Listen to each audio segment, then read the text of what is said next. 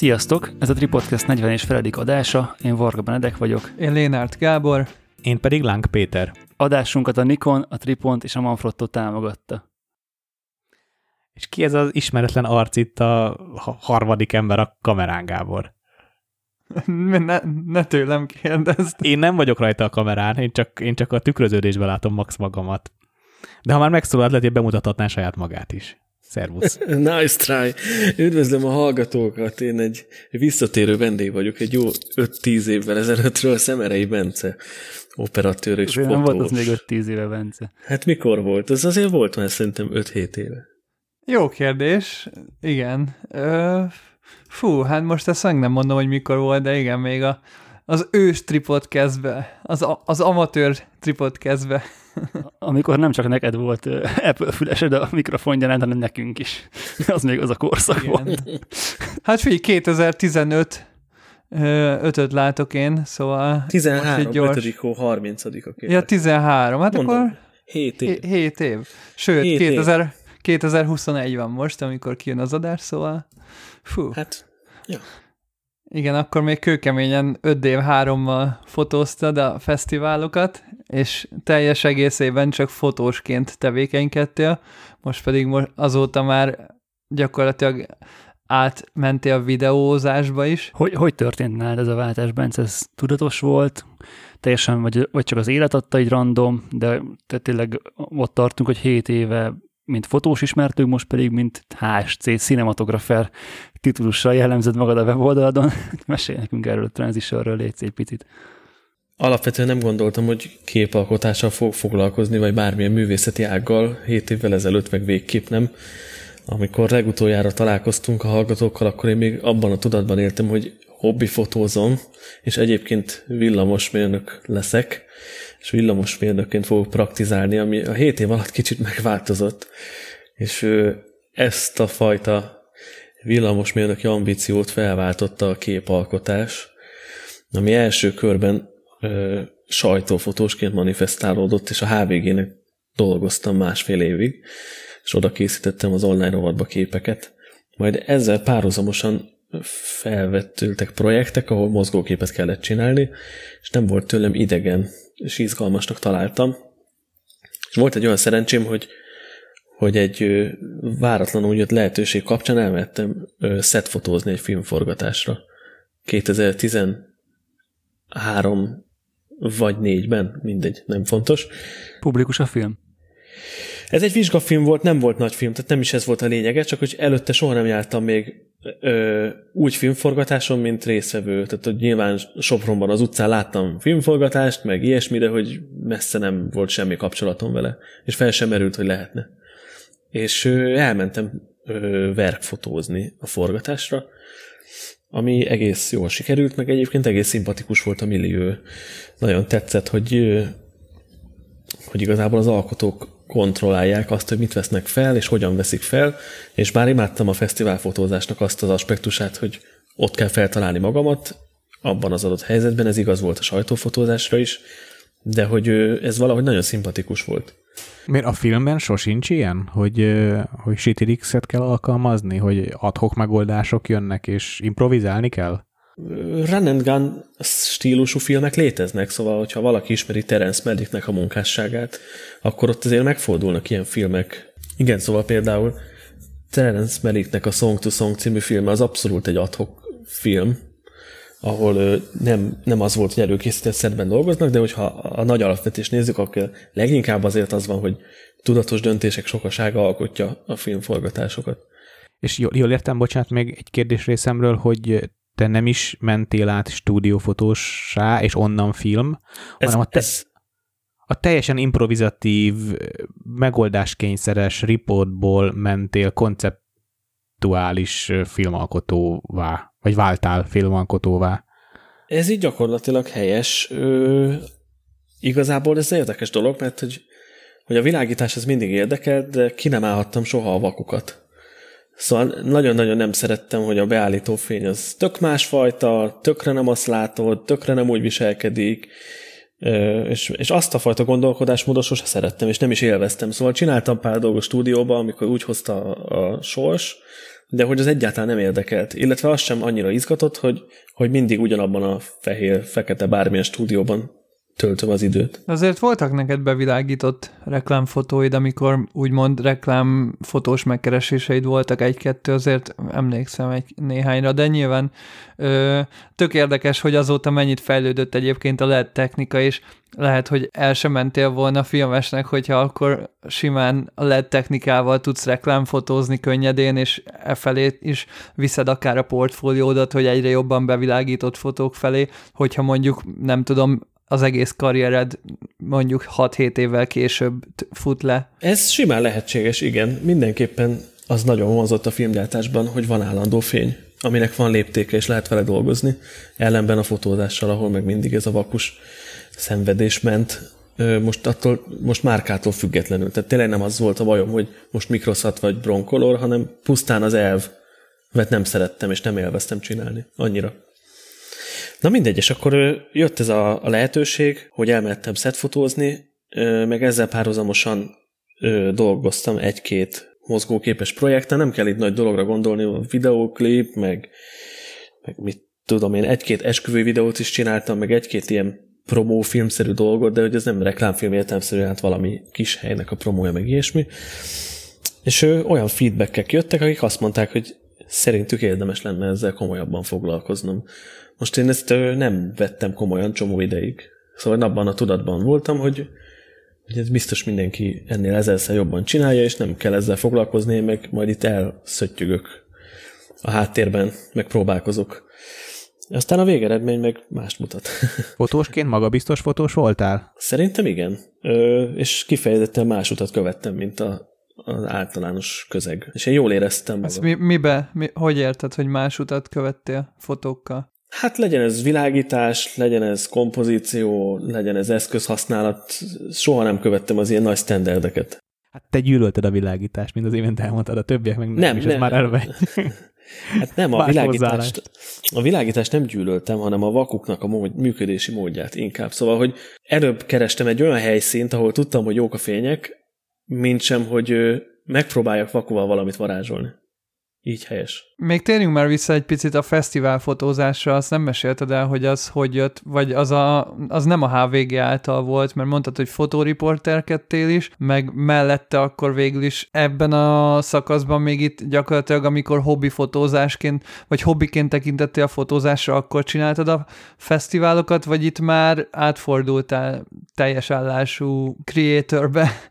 Hát nem, a fesztiválfotózás az a az igazából majd, hogy nem a nulladik pillanatától jelen volt az én fotós karrieremnek, vagy életemnek. Én 2010 májusában vettem az első használt fényképezőgépemet, és 10 júniusában már fotóztam a Volt Fesztivál. Nem tudom, az érdekelt. Egész egyszerűen csak valamiért érdekelt. Nem volt semmi különösebb oka, csak így valahogy érdekelt. De csak kimentél, vettél jegyet, vagy akreditáltad valahogy magad? Akreditáltam magam, igen. És utána te is gyakorlatilag bekerültél a, a hivatalos csapatba is, nem? Hát volt közte még egy-két év, amikor más médiumoknak fotóztam, de utána igen. Utána igen. És ezt men- mennyi ideig csináltad a fesztiválfotózást? Azt hiszem, hát a fesztiválfotózást máig csinálom, de hogy a Szigetes Fesztiváloknak a fotózását hagytam abba, azt azt hiszem talán 2015-ben csináltam utoljára, de lehetséges, hogy 14-ben nem emlékszek pontosan. Aha, és akkor most már igazából ö, egyéni megkeresések szerint csinálod a fesztiválokat? Hogyha, hogyha van valami szabadúszóként egy megbízó, aki, aki megbíz, vagy egy külső promócióra, vagy márka, vagy valaki megbíz? Nem, igazából teljes mértékben kedvalapon választom meg, hogy mit fotózok. Ö, olyan fesztivált szeretek fotózni, ami érdekel, illetve izgalmasnak találom. Tehát például van olyan elektronikus zenei fesztivál, aminek a zené, zenéje közel áll hozzám, tehát ezt örömmel megfotózom. De kerestek már meg vidéki nagy fesztiváltól, és ezt nem vállaltam el, mert a pénz része nem motivál annyira. És Colorado Fesztivál, az hogy kerültél oda, Bence? Ugye mondtad, hogy most már főleg inkább csak így egyéni preferencia alapján választod a fesztivál fotót, vagy, vagy így mondjuk azt, hogy hobbiként, és inkább ugye már a filmezésre koncentrálsz, de az utóbbi években a te fotóiddal láttam a Colorado Fesztivált promótálva. Hogy jött ez a, ez a lehetőség? Hát a Colorado Fesztivál az, azt az indulása óta fotózom, és a képeim azt hiszem meghatározzák a fesztiválnak a vizualitását. Ott Hát ugye miután Budapesten él az ember, vagy Budapesten élünk, ezért eléggé könnyű információkat szerezni arról, hogy mi fog történni Budapest és környékén, és valahogy hallottam róla, hogy lesz egy ilyen új, főként elektronikus zenével foglalkozó fesztivál, ami itt van a hegyekbe, és így érdekelt. És valahogy megkerestem a szervezőket, és így beszélgettem velük, és tökre úgy voltam, hogy ezt tök szívesen megfotóznám. Egyfelől, mert új, másfelől meg elektronikus zene, és azt meg amúgy is élvezem. És akkor elindult egy ilyen együttműködés, és elég sikeres lett. És a, igazából a mai napra az az utolsó fesztivál, amit meghagytam, és szívesen megcsinálok. A Colorado Fesztivált. Evidenciának említetted Budapestet az imént, és valami kíváncsi volnék, hogy Budapest centrikusnak éled meg a magyar fotós filmes szakmát? Mert annyira triviálisan említetted, hogy hát ha Budapesten élünk, hogy van ezen kívül szakmai élet, amit te látsz, amire rálátásod van, amit nevezni lehet? Hát igazából szerintem, hogyha azt nézzük, hogy megélhetési szempontból fotózás és filmezésről beszélünk nagy vonal, vagy hogy, hogy nagy léptékben, akkor persze Budapest a középpontja mindennek.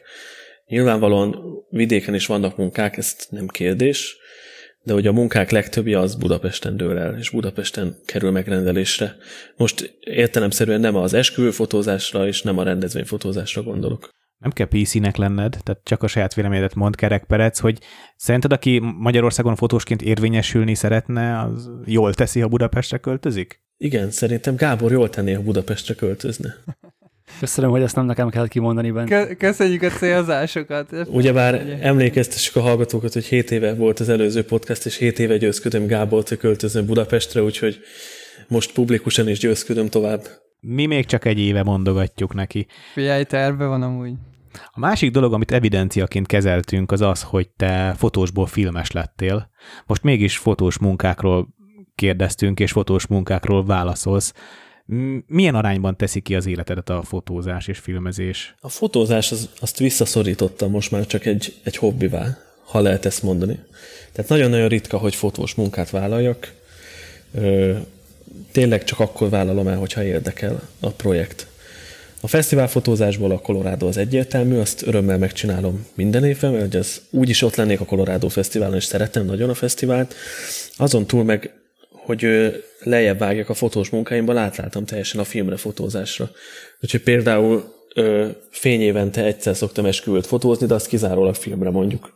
Semmilyen más formátumban és lehetőségben. Amikor inspirálódsz, vagy csak né- nézel neten ilyen jó kreatív anyagokat, vagy ilyesmi, ugye Vimeo, stb., hogy egyébként fotókat szoktál aktívan nézni, keresni, mint ahogy mondjuk mi veszünk fotós könyveket, vagy felütjük egy-egy fotós ügynökség portfólióját, vagy nagyobb fotósoknak a, az életművét áttekintjük, pont amiatt, hogy tanuljunk belőle. Te ilyet szoktál, vagy ezt inkább te most már videósokkal csinálod? Abszolút, az állókép az ugyanúgy része az életemnek, mint eddig, szóval ezt semmiképp nem lehet mondani, hogy attól, hogy nem csinálom, megélhetési szinten már a fotózást nem fotóznék. Nagyon változó napja válogatja, hogy mit nézegetek. Van, amikor festményeket, festőknek az életművét nézegetem, van, amikor magnum fotós oldalt nézegetek, van, amikor a ilyen uh, The Calvert Journal, jól mondom ki a nevét? Ami nem ilyen... ismerem, nem vágom. Mi se tudjuk, hogy kell. Úgyhogy... Mm, jó, akkor belinkelem. Az, az, az egy tök izgalmas portál például, mert kifejezetten poszt-szovjet államoknak riportanyagait gyűjti össze, és elképesztően szép munkák vannak benne. Fú, ez barom izgalmasan hangzik. És... Na, ezeket a Messengerben majd dob be, és, és már mindjárt majd a hallgatóknak belinkeljük mindenképpen. És borzasztó izgalmas anyagokat lehet találni ott, mit tudom én, van egy ilyen fürdős anyag például, ami szerintem gyönyörű. Nagyon ajánlom mindenkinek. Általában még Instagramon szoktam csomót szörfölgetni. Azt nem szoktuk támogatni, ezek szerint nem hallgatod az adásainkat, de én megkérdezném, hogy hogy találsz rá időt? Tehát hogy teremted meg az inspirálódás idejét te magadnak? Azt, hogy mi az inspirálódás előtte tisztázni kéne, mert engem nem feltétlenül csak a képek inspirálnak, szóval nagyon sokszor zenét hallgatok, mondjuk komoly zenét, vagy ilyesmit, és, és az adott esetben jobban inspirál. Szóval ez nagyon hangulati alapú. Mikor veszed elő az említett képeket, vagy képanyagokat, amiről az előbb, amiről az, amit az előbb mondtál? Azok hogy kerülnek az életedbe? budin lapozgatod a telefonodon, vagy dedikált időt szánsz neki egy kanapén, akár zenehallgatás közben? Változó. Most a koronavírus miatt azért egy speciális élethelyzetben élünk, és nem a, a megszokott életritmusomat élem, tehát nem nagyon utazok most külföldre forgatni, meg nem nagyon csinálok semmi olyat, amit egyébként sokkal gyakrabban szoktam csinálni. Itthon természetesen forgatunk, úgyhogy most több időm van ezekre. Hogyha nem, akkor meg hát ilyen, nem is tudom, teljesen random beékelve. Vagy hogyha van valami projekt, amivel fejben szeretnék előkészülni, és akkor nézelődök erre-arra leginkább. Most meg leülök a kanapéra, és ezt-azt megnézek. Hogy készülsz el egy ilyen, most adás előtt nézegettem a weboldalat, és ugye a, a listázva van egy-két film, vagy klip, meg ilyen hát videós munkáit hívjuk inkább így, és hát egyrészt ugye nagyon szerintem jellegzetes a stílusuk. Tehát, hogy egy ilyen nagyon jó egységet képeznek. Mind fényelés tekintetében, mind kompozíció, meg mind, mindenféle megoldás szempontjából nagyon hasonlóak a munkák. De nyilván mindegyik tök más, és hogy hogy ezek, ezek nem, nem adhok szettek, tehát ez nem, ez nem úgy történik, hogy kimész az utcára, és akkor street fotózod, és akkor ja, ilyen volt most a, a, a környezet, és akkor lefotóztat frankon, hanem, hanem hogy ezeket ti építették össze, vagy, vagy a maga a stáb rakja ezeket össze, ezeket a szetteket, a, a szereplőkkel, fényekkel, kellékekkel, mindenestől. Ezeket kitalálja ki. Ez, ez, ez főleg a te te érdemed, vagy a te feladatod, vagy, vagy van erre egy dedikált csapat, vagy egy stylingos ember, vagy nem tudom, hogy mondják a szakmába, Tudsz erről egy picit mesélni? Hát ez kifejezetten projektfüggő, szóval azt nem lehet mondani, hogy ez egy, egy általános pozíció, mert nagyon-nagyon projektfüggő. Van olyan projekt, ahol a rendezőnek van egy elég erős víziója, és azt a víziót próbáljuk megvalósítani.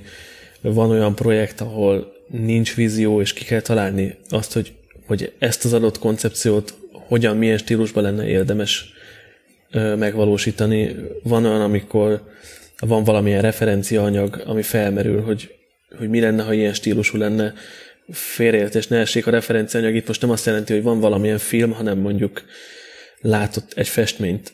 A festő, bocsánat, látott egy festményt a rendező, és azt mondja, hogy ő ezt a fajta világot szeretné megvalósítani.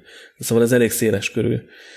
Ö, ahogy említetted, nekem megvan a, a saját vizuális világom, amit én leginkább egyébként intuitívan hozok létre, szóval nem próbálom erőltetni, meg nem próbálom ö, beletolni semmilyen projektbe. Szóval általában az van, hogy én meghallgatom a koncepciót, hogy mit is csinálunk, felteszek egy csomó, csomó kérdést a rendezőnek, hogy mégis mik a gondolatai, vagy mik az érzései egy adott dologgal kapcsolatban, és a végén kialakul valami a fejemben, és akkor vagy az van, hogy hirtelen referálok egy dologra, hogy én azt gondolnám, hogy így, meg én azt gondolnám, hogy úgy, vagy az van, hogy, hogy így beszélgetünk egy csomót, és közösen kialakítunk valamit. Nagyon-nagyon változó tényleg. De hogy például igyekszek nem erőltetni semmilyen megszokást például. Mondtad, hogy teszel föl kérdéseket, és mi sokat beszélgettünk már az adásban ezzel kapcsolatban, hogy mennyire jó, amikor egy fotós edukált ügyfélel dolgozhat. A fotózásból filmezésbe való átmenetnél ez egy általános tapasztalat, amiről most mesélsz, hogyha fölteszel egy kérdést, akkor arra jó, adekvát választ tudsz kapni, vagy ez, vagy ez inkább csak a szakmai szintől függhet? Leegyszerűsítem, ha általános fotósként ö, könnyebb, vagy nehezebb ö, ügyfél briefet kapni, mint általános filmesként, most ha a szintet nem nézzük. Más a kettő. Filmesként szerintem megszokottabb, és elváltabb, és ezért van egy mert ezt most még nem fogom tudni jól elmondani, de hogy van egy, egy nem egy színvonalbeli különbség, még keresem a szót. Szóval, hogy régen a filmezés az ugye egy kiváltság volt, amikor filmre forgattak az emberek, régen a reklámfilmek is egy kiváltságok voltak, ugyanígy a videóklippek, az egy, az egy komoly munka volt.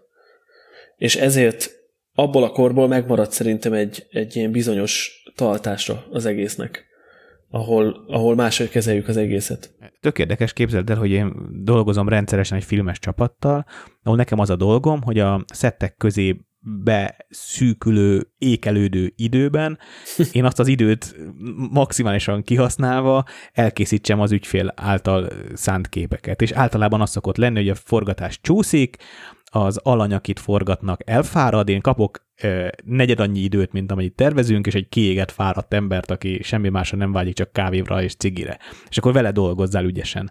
És többször azt szoktam látni a briefben, hogy a filmes brief az nagyon részletesen le van írva, hogy mit várnak a filmtől, az hogyan működik, mi a forgatókönyv, fotóhoz pedig semmi. És amikor én megkérdezem, és ha, még hogyha specifikus kérdést teszek is fel, hogy ilyen legyen vagy olyan, szerinted mi a válasz? Hát természetesen, hogy ők nem tudják, és volt meg. Hát meg ugye az, hogy ha a filmnek le vannak írva a követelményei, ott se, semmiképpen nem lehet belőle engedni. Tehát ott, ami le van írva, annak tényleg meg is kell valósulnia.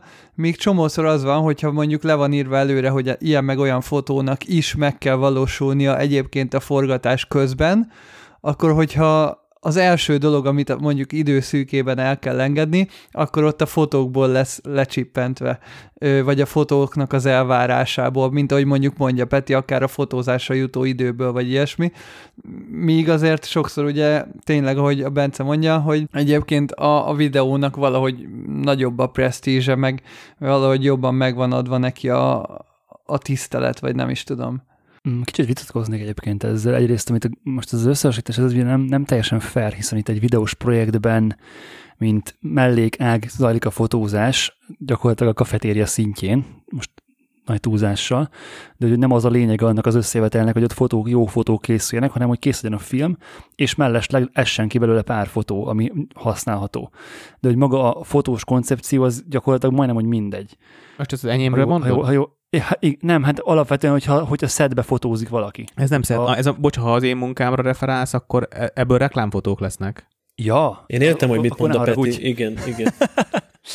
akkor, akkor, akkor az para, de akkor most vegyük, vegyük azt a, az esetet, amikor nem reklámfotók lesznek ebből a fotó, ezekből a fotókból, hanem nem tudom, dokumentációs jellegű képek. Az más, azt ne keverjük hogy... ide, az tök más dolog. Az, az, az más. Attól. Más, én is ugyanarra beszélek, amire Peti, hogy reklámfotók készülnek, és elvárt, hogy fotó is készüljön, és használni fogja az ügyfél, és előre meg van mondva, hogy neked ott mindenképpen kell átadnod a végén valami használhatót, ami, ami jó, még akkor is, hogyha a stáb neked azt mondja, hogy bocs, erre nincs idő, meg a szemed előtt pakolják le az, a, a, a lámpákat, mert nyilván szett lámpákban kell fotóznod, és, és közben a világítós srácok már bontják a szettet, miközben te fotózod. Ezt mi is tapasztaltuk együtt, igaz, Gábor? Hát e, ezt nyilván többször is. Arra akarom egyébként rá vezetni a gondolatmenetemet, ami, gondolatmenetemet, ami ezek szerint hülyeség volt, hogy ha a maga az esemény, vagy a produkció, az dedikáltan fotós produkció. Tehát mondjuk egy nagyobb magazinnak a szémlap képét kell mondjuk elkészíteni, meg mondjuk egy-két töltedék képet a magazinba, akkor valószínűleg nem azért nem ennyire radikális a helyzet. Az, az más nyilván ott fotó alapú, alapból a, ott sokszor akár a fotózásról csinálnak egy verk videót, és az a videónak a kiegészítője, de Bence, neked mi a véleményed erről? Szerintem azt kell megkülönböztetni, hogy, hogy ez milyen lépték, és ezt, ezt a hallgatók számára is érdemes ezért megemlíteni, hogy, hogy azért egy fotós produkciónak a léptéke Magyarországon az töredéke egy filmes produkciójának. Ez nem igaz külföldre, itthonra mindenképpen igaz. Tehát, hogy külföldön, mondom, bocsánat, hogy tehát, hogy ha, ha van egy fotós produkció, akkor ott van egy fotós, meg van egy-két stábtag, és lesz egy maximum tíz fő stáb mindennel együtt. A forgatáson meg van tíz kamion, meg 40 fő stáb, meg ilyesmi, és egyszerűen más a súlya a kettőnek az emberek szemében, vagyis a megrendelők szemében. Mert hogy amíg egy fotósnál egy hátteret odarakunk, vagy valami minimális szettet, addig itt van egy 40 fős táb, aki odajön, sátrakat rak fel, így csinál, úgy csinál, ezt csinál, nagy lámpákat húz fel, szóval, hogy sokkal nagyobb kívülről a showműsor, hogyha forgatsz. És ez egy, ezért komolyabban is veszik magukat az emberek sokszor a megrendelők. Ennek oka volt, vagy ez volt az egyik oka, hogy te filmessé váltál? Vagy film, igen, a film felé fordultál? Jó kérdés. Nem, nem. Nekem szimpatikus volt a mozgókép, illetve az állandó fényel való világítás leginkább. Egyébként fotónál miért nem lehet nagy show műsort felépíteni? Nincs rá pénz. Mert nincs rá pénz. Soha nem kapsz rá szerintem De- annyi pénzt. Jó, de most mondod, hogy ö, Magyarországon a videóra is csak azért adnak sok pénzt, mert látják, hogy nagy vele a show műsor. És fotónál Ez, meg... ez egy hagyomány, Gábor, ez nem úgy történik, hogy most éppen bekopogtatok, hogy na, most én itt jöttem showműsort csinálni, adjatok egy 20 millát, és hogyha kis showműsort csinálsz, akkor csak kettőt kapsz, hanem, hanem ez így ilyen, mint a Bence is mondott, úgymond a, tényleg a, az idők folyamán ez így alakult ki, hogy a filmes munka az egy sokkal komolyabb, hatalmas idézőjelek közé munka, mint a fotózás. Végeredményben is más, nem annyira könnyen fogyasztható, mint egy fotó, persze ez is, ez is hülyeség, tehát hogy az, az átlag ember számára egy videó elkészülése az sokkal nagyobb effort, mint egy fotóé. Ja, hát hogyha belegondolunk, hogy, hogy el, volt a rendszerváltás, és utána jöttek a reklámfilmek például, és azért a, azért a, a reklámfilmek többségét filmrendezők csinálták itthon Magyarországon. Tehát re, régen egy reklámfilmet legyártani, az mondjuk egy 50-100 millió forint volt alaphangon. És akkor mondjuk Jancsó Miklós rendezett neked egy reklámfilmet. Tehát ez egy, egy sokkal nagyobb presztízs volt, meg egy sokkal nagyobb ilyen elismerés. Illetve hát az is mögötte van, hogy régen a reklámok azért sokáig futottak, nem egy hétre tervezték őket, hogy van egy izé launch kampány, kifut a reklám, aztán már el is tüntetjük a sülyeztő, vagy jön a következő. És ez, ez megmaradt, ez a presztis valamelyest. Jól figyelem a világ változásait, hogy most ez, ez megfordulni? Most egyre többször hallom, olvasom a hírekben, hogy reklámfot, reklámfilmes mutat be egy új filmet. Éppen, éppen most, most futottam bele valami robotos, jövős, lövöldözősbe, amit valami nagyon híres reklám, reklámfilmes készít majd. Nem, ezt nem mondhatjuk. Inkább az szokott lenni, hogy híres filmrendezők vállalnak el egy-két reklámot. Jó példa erre Spike Jones például, aki forgatott mondjuk az Apple-nek egy nagyon híres reklámot a HomePodról. Talán a nézőknek linkeljük be mindenképpen, hallgatók. Ja, ja, ja. Én Madonna férjére emlékszem a BMW reklámokkal. Hát vagy ki csinálta a Kenzo reklámot? A, az is. Enzo, talán azt is Spike Jones csinálta, nem? Fú, szerintem nem, az nem, nem hiszem. Segítsetek már, ne hagyjuk név nélkül. Ki volt Madonna férje? Aki reklám, aki filmforgat, film... Nem, Nem tudjátok? Tök Madonna, híres. Madonna az ex-husband Google Guy Ritchie. Guy Ritchie, igen, és neki nagyon híres BMW reklámjai vannak. Nincs meg? Ja, a, a Kenzo reklámot a Hojtefán Hojtema ö, fényképezte. Igen, de ő egy operatőr. Igen, igen, és ki a rendező, az várjál. Production design. Spike Jones, mondom én, hát itt van előttem. Spike Ja. Jones. Hát Na. ugyanarról az emberről beszélünk. Aha.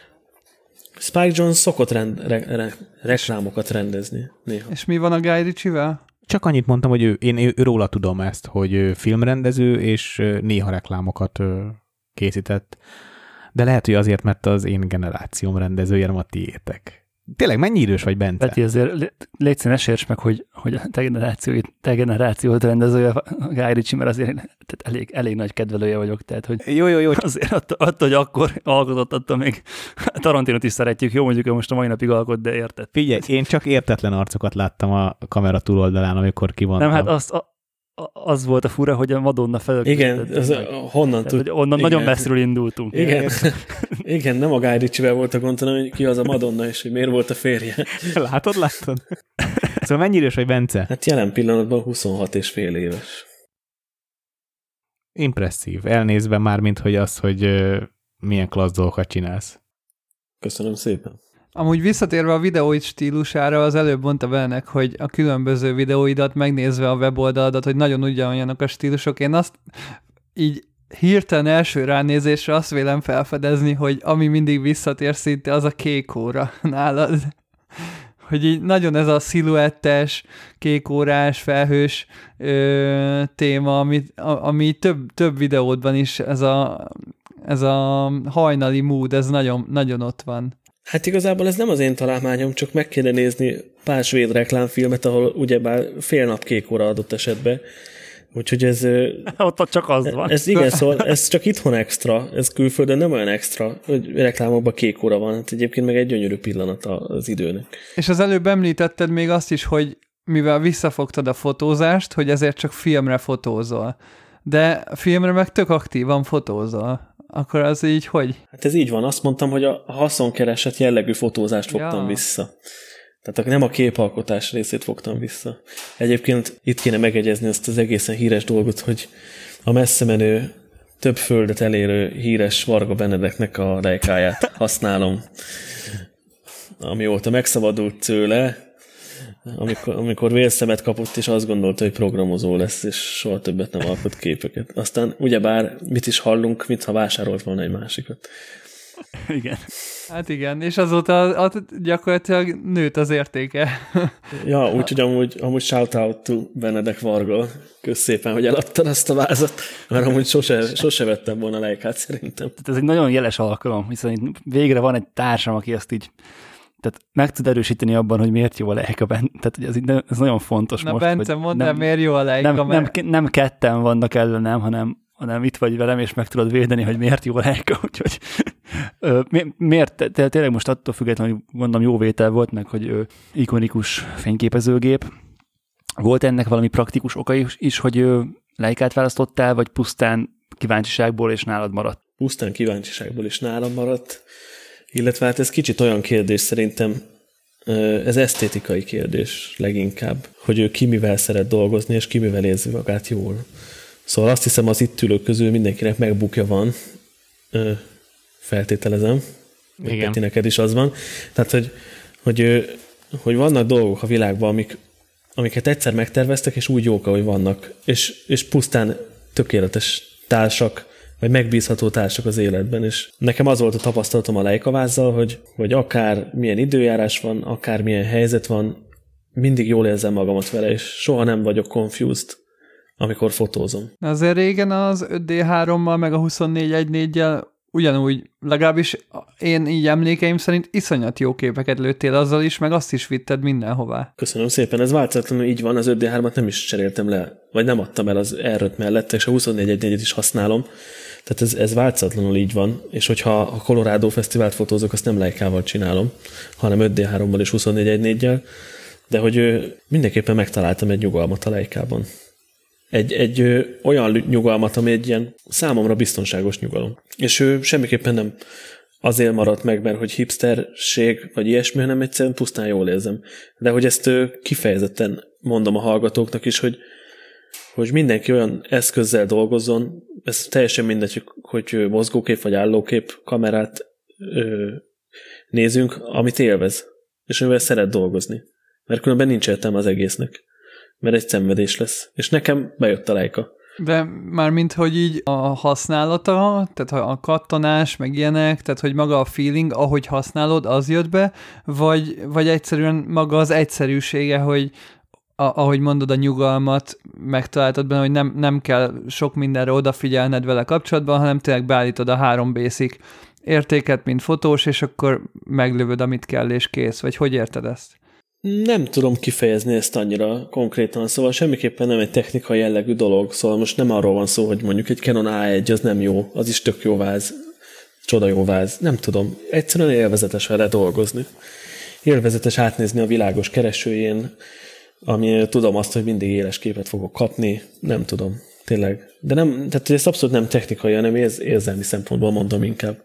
Ez olyan, mint a Stradivari hegedű amire 10-ből 10 professzionális hegedűs azt mondja, hogy ő azzal akar játszani, de hogyha vakon meghallgatnának egy nagyon drága hegedűt, meg egy Stradivari hegedűt, van erre egy csomó YouTube videó, akkor nem tudják eldönteni, melyik a jobb. Ugyanúgy szól, szóval, hogy nem, nem a lejkán múlik, hogy jó képet lő az ember, hanem pusztán én élvezem használni.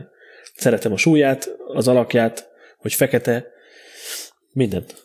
Anno, amikor leges legelőször mi ketten személyesen találkoztunk, akkor így mondtam, hogy mutasd már meg a 24.1.4-et, mert még soha nem fogtam a kezemben. És én akkor még ö, nagyon egyszerű, sokkal könnyebb optikákhoz voltam szokva, és meglepődtem, hogy mennyire nehéz a 24.1.4. És ugyanez az élményem volt, amikor ö, a Punanis forgatáson a kezembe adtad a leikát a 28.1.4-jel, és így néztem, Pedig hogy... a 28 1 ez egy hatalmas Igen, objektív. azt mondom, hogy egy néztem, tank. hogy ez egy nagy és nehéz objektív, és wow, mondom, én, én az volt a benyomásom, hogy egy Leica pici, mindig a Bence nyakába lóg, hát mondom, annyira nehéz csak nem lehet, meg egyébként is, és így azt vettem észre, hogy ez is nehéz, ez is tank, és ez is nagyon hasonló annak az objektívnek a, az egyensúlya, mint a 24-1-4-nek. Ezt így jól látom? Kiválóan látod igazából egy kis backstory az egészhez, hogy én, amikor megvettem a lejkát, akkor nem létezett még ez a 2814 ebben a formában, és először vettem az egy 3514-et, ami egy ilyen kis penkék optika, és gyűlöltem minden egyes aspektusát annak az optikának, amilyen képet csinált, amilyen picike volt, amilyen súlytalan volt. Úgy éreztem... Ez is Seven Artisans volt? Nem is létezett még akkor a Seven Artisans. Ez egy Voigtlander darab szar. Ja, ismerem, a, ismerem melyik az, az objektív. Gyűlöltem, na mindegy. És hogy, hogy volt ez az optika, és hogy, hogy úgy éreztem magam tőle, mint egy ilyen rossz turista, aki fog egy ilyen kis point and shoot vázat, ami nem vehető komolyan, nem tudom, én nem, nekem az nagyon nem jött be, és, és én nekem kifejezetten fontos, hogy súlya legyen a kamerának. Én attól jobban érzem magamat. Tehát az, hogy ez ilyen nehéz, az tök jó. Talán még annyit ö, érdemes megemlíteni, hogy az sem véletlen, hogy miért 28.1.4 és miért nem 24.1.4, mert hogy a Leica keresője nem használható 24.1.4-el úgy, hogy nem tesz rá az ember külső keresőt. Mert hogy ő... Hát használható, csak nem tudsz pontosan komponálni. Hát igen, ezt akartam elmondani, jól fog, össz megfogalmazva, csak túl hosszúra hagytam a mondatot, tehát hogy, hogy a Leica keres... Vigyázni kell. Igen, igen, tudom, mert aztán letámadnak a buzi lejkások, hogy izé, a faszom. Na mindegy, szóval a lényeg, hogy hogy a Leica-nak alapvetően a frame keresőben 28 mm-ig terjed, szóval hogyha feltennék egy 24-es optikát, akkor vagy bukom a tökéletes komponálás lehetőségét, vagy kell egy külső keresőt is alkalmaznom. Szóval sajnos ezért le kellett mondanom a legendás ö, szemerei lukról, ami a 24.1.4 en alapszik. A rangefinder nem bukod alapból már a tökéletes de, de kompozíció? igen.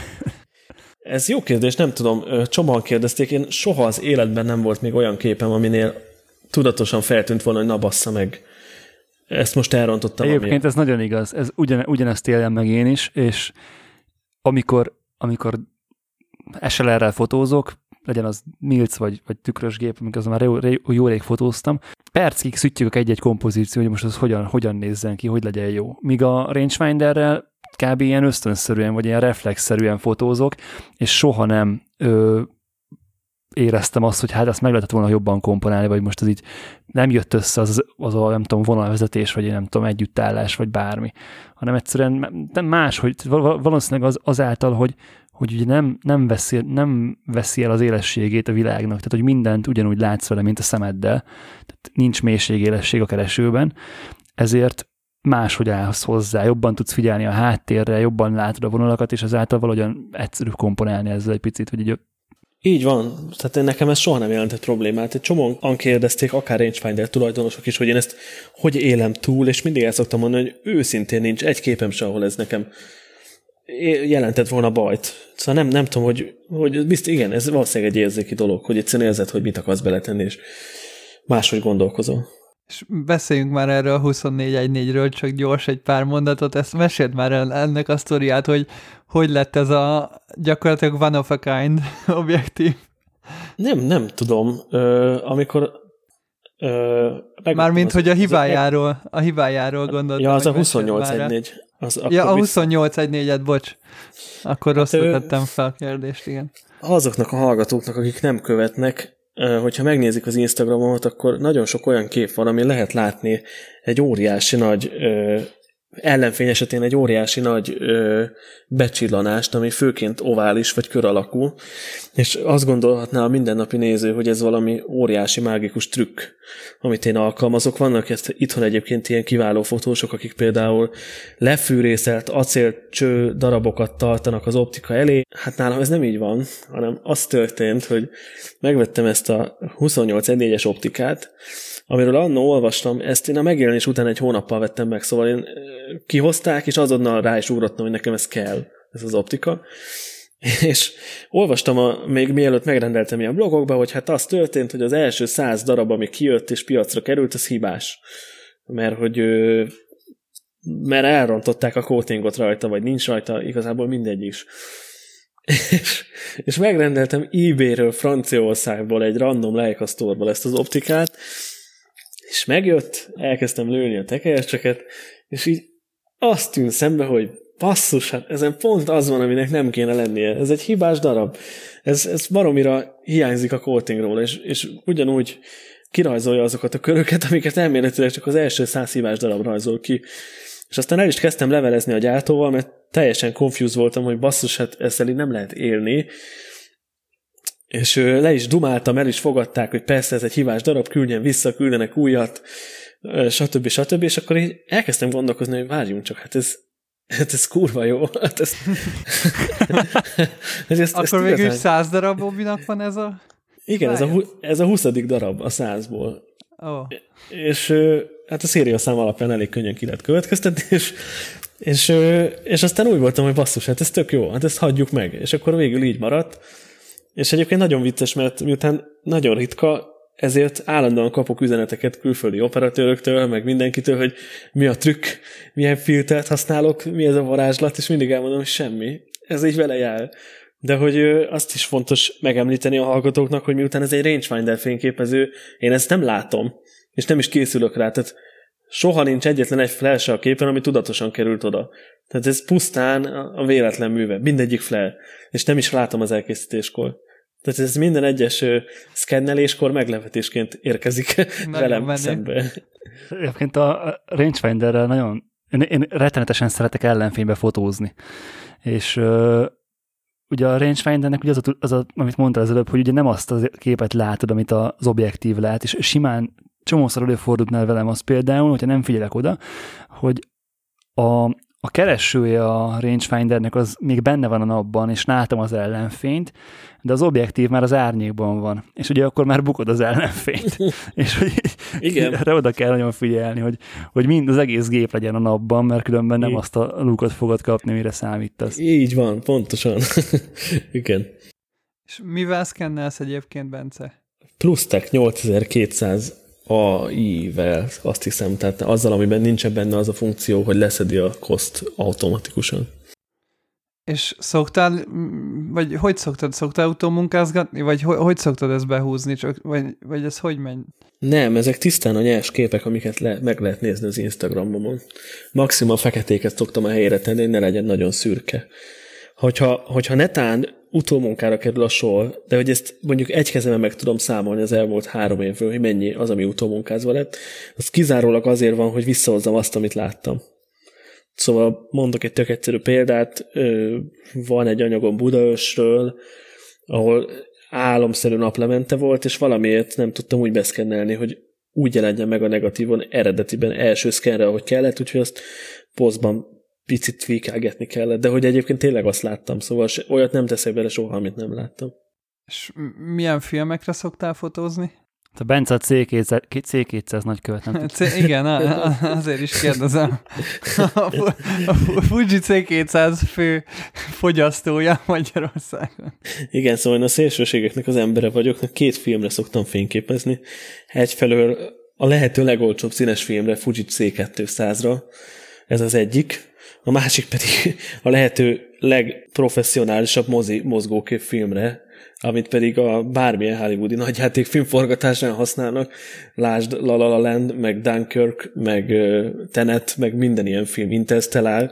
Szóval ez a kettő oszcillál, de mostanában egyébként csak mozifilmre szoktam. És van valami indoka, hogy miért fotózol filmre digi helyett? Abszolút, az ízlés kérdése. Én, én nagyon szeretem a filmnek a textúráját és a minőségét, és nyilvánvalóan lehet rekrálni utómunkában, de hogy egy teljesen más mindset tehát követel meg, amikor ott vagy valamilyen helyzetben, és tudod, hogy 36 kockád van, és ez fogy. És én soha nem tartoztam azok közé, a fotósok közé, akik is szórják az expót. Szóval amikor esküvői fotósok hencegnek azzal, hogy ők 12 ezer kocka képet előttek, meg 28 ezer képet előttek, akkor én mindig azt szoktam mondani, hogy hát én max ezret. Én inkább mindig is jobban érdekelt a pillanat elkapása, mint sem, hogy így mindent szétsorozatozzak, aztán legyen valami. Úgyhogy nekem ez itt tök feküdt ebből a szempontból, abból a szempontból meg, hogy milyen a, te- a filmnek a matériája, és hogy milyen a stílusa, az ugyanígy. Hát vannak a, nem tudom, a bakerit lemezt kedvelő emberek, vannak a régi autókat kedvelő emberek, én meg vagyok a filmzajt és a filmnek a matériáját kedvelő ember.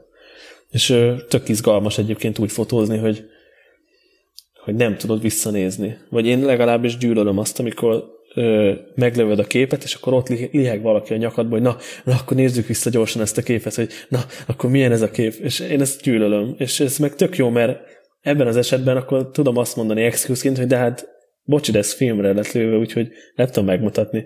Majd elküldöm, ha olyan kedvem van. És aztán Mert soha nem vissza, visszhangzod, a, visszhangzod a gondolataimat, amiket az adásokban szoktam a fiúknak mondani. Érted, lejkásnak lenni egy életforma. Ezek a mondatok, amik... Eg- egészen addig, amíg nem olyan lejkamán vagy, mint a károkvel, az már, az a, már más. A gáz kategória. Jó, okay, nem. De nem, nyilván, nem amikor filmre fotó, nyilván, amikor filmre fotózol, akkor leika nélkül is megvan ez az érzés egyébként. Vagy, vagy mondjuk hát végül is ja, a filmnél bármilyen géppel Nem, van. persze. Én nekem volt Canon A1-em, és nagyon szerettem azt is. A, a, egyszerűen én, nekem az jön be az egészbe, hogy, hogy egy másfajta gondolkodásmód, és tényleg meggondolod, hogy mire lövöd el. Vagy az van, hogy hirtelen van egy beütésed, hogy hát én most tíz tekercset el fogok lőni, de akkor nagyon a, a, a kezedben van az egész, és tudod, hogy már pedig ez a tíz tekercs film, ez, ez tíz tekercs ára, meg tíz tekercs hívás, meg tíz tekercs szkennelésnyi idő. Szóval ez szerintem egy, egy tök más tudatállapot, amikor így készítesz kép, képeket, hogy nem pazarolsz, és nem az a, az alapelgondolásod, hogy á, lefotózom, aztán majd lesz valami, és ez szerintem nem tudom, hogy ez, ez mindenkire igaz, de szerintem ez az ember tudja erősíteni a vizualitásában. Nagyon jól megtanulod szelektálni a dolgokat, hogy te mit szeretnél lefotózni. Tehát ez tök érdekes, hogy van nagyon sok barátom, aki laboratóriumban dolgozik, meg szkennelnek is negatívokat, és, és nagyon sok olyan fotós van, akinek ö, van Instagramja ugyanúgy, és posztolgat analóg képeket, és, és csomóan nagyon-nagyon sok rossz képet lőnek filmre, mert ugyanezt a digitális mindsetet követik, hogy lövik, aztán majd valami lesz, és, és néha a laboránsok szokták mesélni, hogy tök furcsa látni, hogy, hogy nem tudom, lead nagyon sok tekercset, és azon nagyon sok rossz kép, vagy hát rossz, ez nyilvánvalóan szubjektív, de nagyon sok olyan kép, ami nem szép, és ez nyilván ugye ők látják szkenneléskor, és ehhez képest alig, alig kerül ki olyan kép a fotóstól, amit előtt arról negatívról. Viszont mondjuk velem szemben, ahol ha látjátok a képeimet, akkor csomószor a 36 kockából 30 az kint van, ha nem felejtek el posztolni éppen. Igen, igen, mondjuk itt a posztolást azt tolni kell, és azt nyomhatnád sűrűbben, mert tudom, hogy ezerszer több anyagod van nyilván, mint, ami, mint ami Hát ez így van. van. Igen, ez így van. Ez, ez Ezzel sincs egyelőre Bence a műsorvezetők között. Hát igen. Figyelj, én most ott tartok, hogy mindjárt vége 2020-nak, és 2020-ban három darab képet posztoltam ki Instára. Nice. Hát igazából nekem a, az Instagramra posztolásnál az szokott a nagy segítség lenni, vagy volt, hogyha nem kell telefonról posztolnom. És volt egy tök jó mekes applikáció, a Flume applikáció, ami tönkrement az első Covid közepén. Bence, úgy hívják, hogy Facebook Creator Studio, már hivatalosan lehet ö, Instagramra, de böngészőből Facebook Creator oh, Studioból posztolni. Jó. Na, ezt nem tudtam. Na, és hogy a lényeg az, hogy, hogy találtam most egyébként egy tök jó Chrome bővítményt, amivel működik, de hogy nekem ez volt egyébként a nagy ö, szenvedésem most az elmúlt fél évben, hogy én nem akarom átküldeni a telomra, hogy posztolgassak képeket, meg ilyesmi. Hát konkrétan már időzíteni is tudsz rendesen Instagram. Elképesztő, elképesztő modern technológia. Egyszer leülsz, és a következő hónapod az így pipa. Hát ez tök jó, majd utána nézek, köszönöm a tippet. Most jó sok technikáról beszélgettünk, engem az érdekelne, hogy mi a kedvenc filmes cuccod, amit fotósként korábban nem használtál, tehát mint technika geek embernek, és nem feltétlenül a kamerákra gondolok, mik azok a kedvenc filmes kiegészítőid, amiket filmesként kezdhettél el használni, akár azért, mert filmről van szó, és nem állóképről, azért, vagy az, akár azért, mert nagyobb a büdzsé, vagy más a, más a, mások a lehetőségek. Ez jó kérdés. Alapvetően igyekszek nem eltechnikáskodni a forgatásokat, viszont ami számomra a lelkét adja a mozgóképnek, azok az optikák. Nagyon-nagyon sok olyan különleges optika van mozgóképben, ami nem elérhető fotósok számára, és nem is használnak fotósok ilyeneket, szóval hogyha klasszik fotósok vagyunk, akkor ugye vannak Canon optikák, vannak Nikon optikák, Fuji optikák, vannak ilyen kínai gyártók, mint Samyang, és akkor ez kb. itt le is játszott, meg vannak ilyen régi optikák. Ezzel szemben viszont... hogy kihajtad a Leica optikákat, Bence, ne haragudj, hogy közbevágok. meg ki, kihagytad a Sony optikákat. Tudod, ha Jó, normális mindegy, fotósok vagyunk, akkor Canon meg Nikon. Hát na, a lényeg, de mindegy is. A lé... Tehát, hogy igazándiból, ha, ha, ha általános fotózást nézünk, akkor a, a fényképezőgép gyártó brendeknek vannak optikái, ez emellett vannak third party gyártók. Én inkább sokkal inkább úgy látom, hogy választhatsz fixet, zoomot, vagy tilt shiftet. És nagyjából, nagyjából nagyon nagy variáció ezen belül nincs. Ö, mi, mi, az a, mi az, ami a filmben ennél gazdagabb, vagy érdekesebb? Hát szerintem, ami a filmben nagyon izgalmas, hogy nagyon-nagyon sok legendás optika sor van, amikkel híres anyagok készültek, és, és nagyon karakteresek. Szóval amíg ö, az általános fotós optikáknak megvan egy, egy, egy lúkja, amit lehetséges, hogy nekem rossz a szemem, de hogy, hogy azért, hogyha elém tennél egy Nikon optikával, meg egy Canon optikával készült képet, akkor közel azonos minőségűen tartanám, és nem inném, hogy így felismerném, hogy na, ez most akkor ez egy Canon look, vagy egy Nikon look. Azt most a fényképezőtől függetlenül. Aztán azért lehet, mert a fotóoptikáknál, főleg ugye a modernebb daraboknál, az kifejezetten cél, hogy minél plastikusabb képet adjanak, minél tisztább legyen az a kép optikailag, minél tökéletesebb legyen az a kép, és gyakorlatilag semmi karaktere nincs úgymond a, a, az, tehát az objektív nem ront bele a kép minőségbe. Ezáltal minden objektívből ugyanolyan képet fogsz kapni, hiszen mindegyik a tökéletességet törekszik, és majdnem, hogy el is, el is érik azt. Így van, így van. És ezzel szemben nagyon-nagyon sok olyan filmes optika van, ami rettenetesen egyedi karakterrel és képminőséggel rendelkezik, és összetévezhetetlen más optikákhoz képest. És nekem a legnagyobb játszóterem az az optikák. És az, az azoknak a megismerése. És a ráeszmélés, hogy ja, egyébként ezzel az optikával forgott az Irishman is, vagy ja, ezzel az optikával forgott valami régi híres film, emellett akkor még hozzászúrva, hogy ugyebár a filmezésben van anamorf, ami fotózásban nincsen, és elképesztően... Van, csak nem használják. Hát igen, de hogy azon a napi szinten, ahogy, ahogy egy, egy átlagos fotós fotóz nincsen. Most nyilván össze lehet hekkelni vetítőoptikát vázra, most azt, azt ne tegyük ide. De hogy így nincs alapból. Viszont a filmezésnél van. Elmondod, hogy mit csinál egy anamorf lencse? Az anamorf lencséket, ezt, hogyha csak egy mindennapi néző nézi, akkor azt onnan lehet főként felismerni, hogy széles vásznú képet adnak natívan. Tehát, hogyha nézel egy filmet és széles akkor lehetséges, hogy anamorf optikával forgott, illetve emellett a, a bokeh az nem ovális, bocsánat, nem kör alakú, hanem pont, hogy ovális. Egy elnyújtott ovális, ami ö, elég jellegzetes, tehát nagyon más a mosása. Most, hogy ennek mi az optikai háttere, abba szerintem nem én leszek az, akinek érdemes belemennie.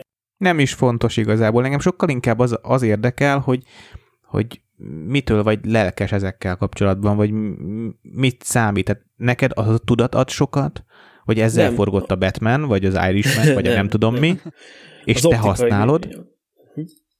Az optikai minőség. Az Aha. optikai minőség az. Tehát ez nagyon érdekes, de hogy van például ez a, az optika, amit a Leica-ban használok, és van ugye ez a furcsa flare, amiről beszélgettünk, és, és ö, van egy elég híres optikagyártó, illetve kameragyártó, főként egyébként nem Magyarországon, a Panavision, és ö, vannak baromi drága Panavision optikák, aminek ugyanilyen flare van, mint ennek az optikának, amit használok. Tehát ezek a direkt belerakott hibák, meg ö, flerek, meg ilyesmik. Ugye mu- mutattad, hogy a Sigmának is van, ö, van, ez a, van egy olyan cinema sora, ami ugye ketté választották, hogy van a tökéletesített verzió, meg van a, az, a, az a verzió, ami, amiben nincsenek benne a, a bevonatok, vagy nincs benne egy korrekciós üveg, vagy nem is tudom, és ilyen, hát olyan, olyan képet ad, mint hogyha lejjebb húznád a dehaze filtert picit. pontosítanék egy kicsit, szóval, hogy a filmes optikákban nem direktek ezek a, a hibák, hanem ezek az optikák 50 évesek.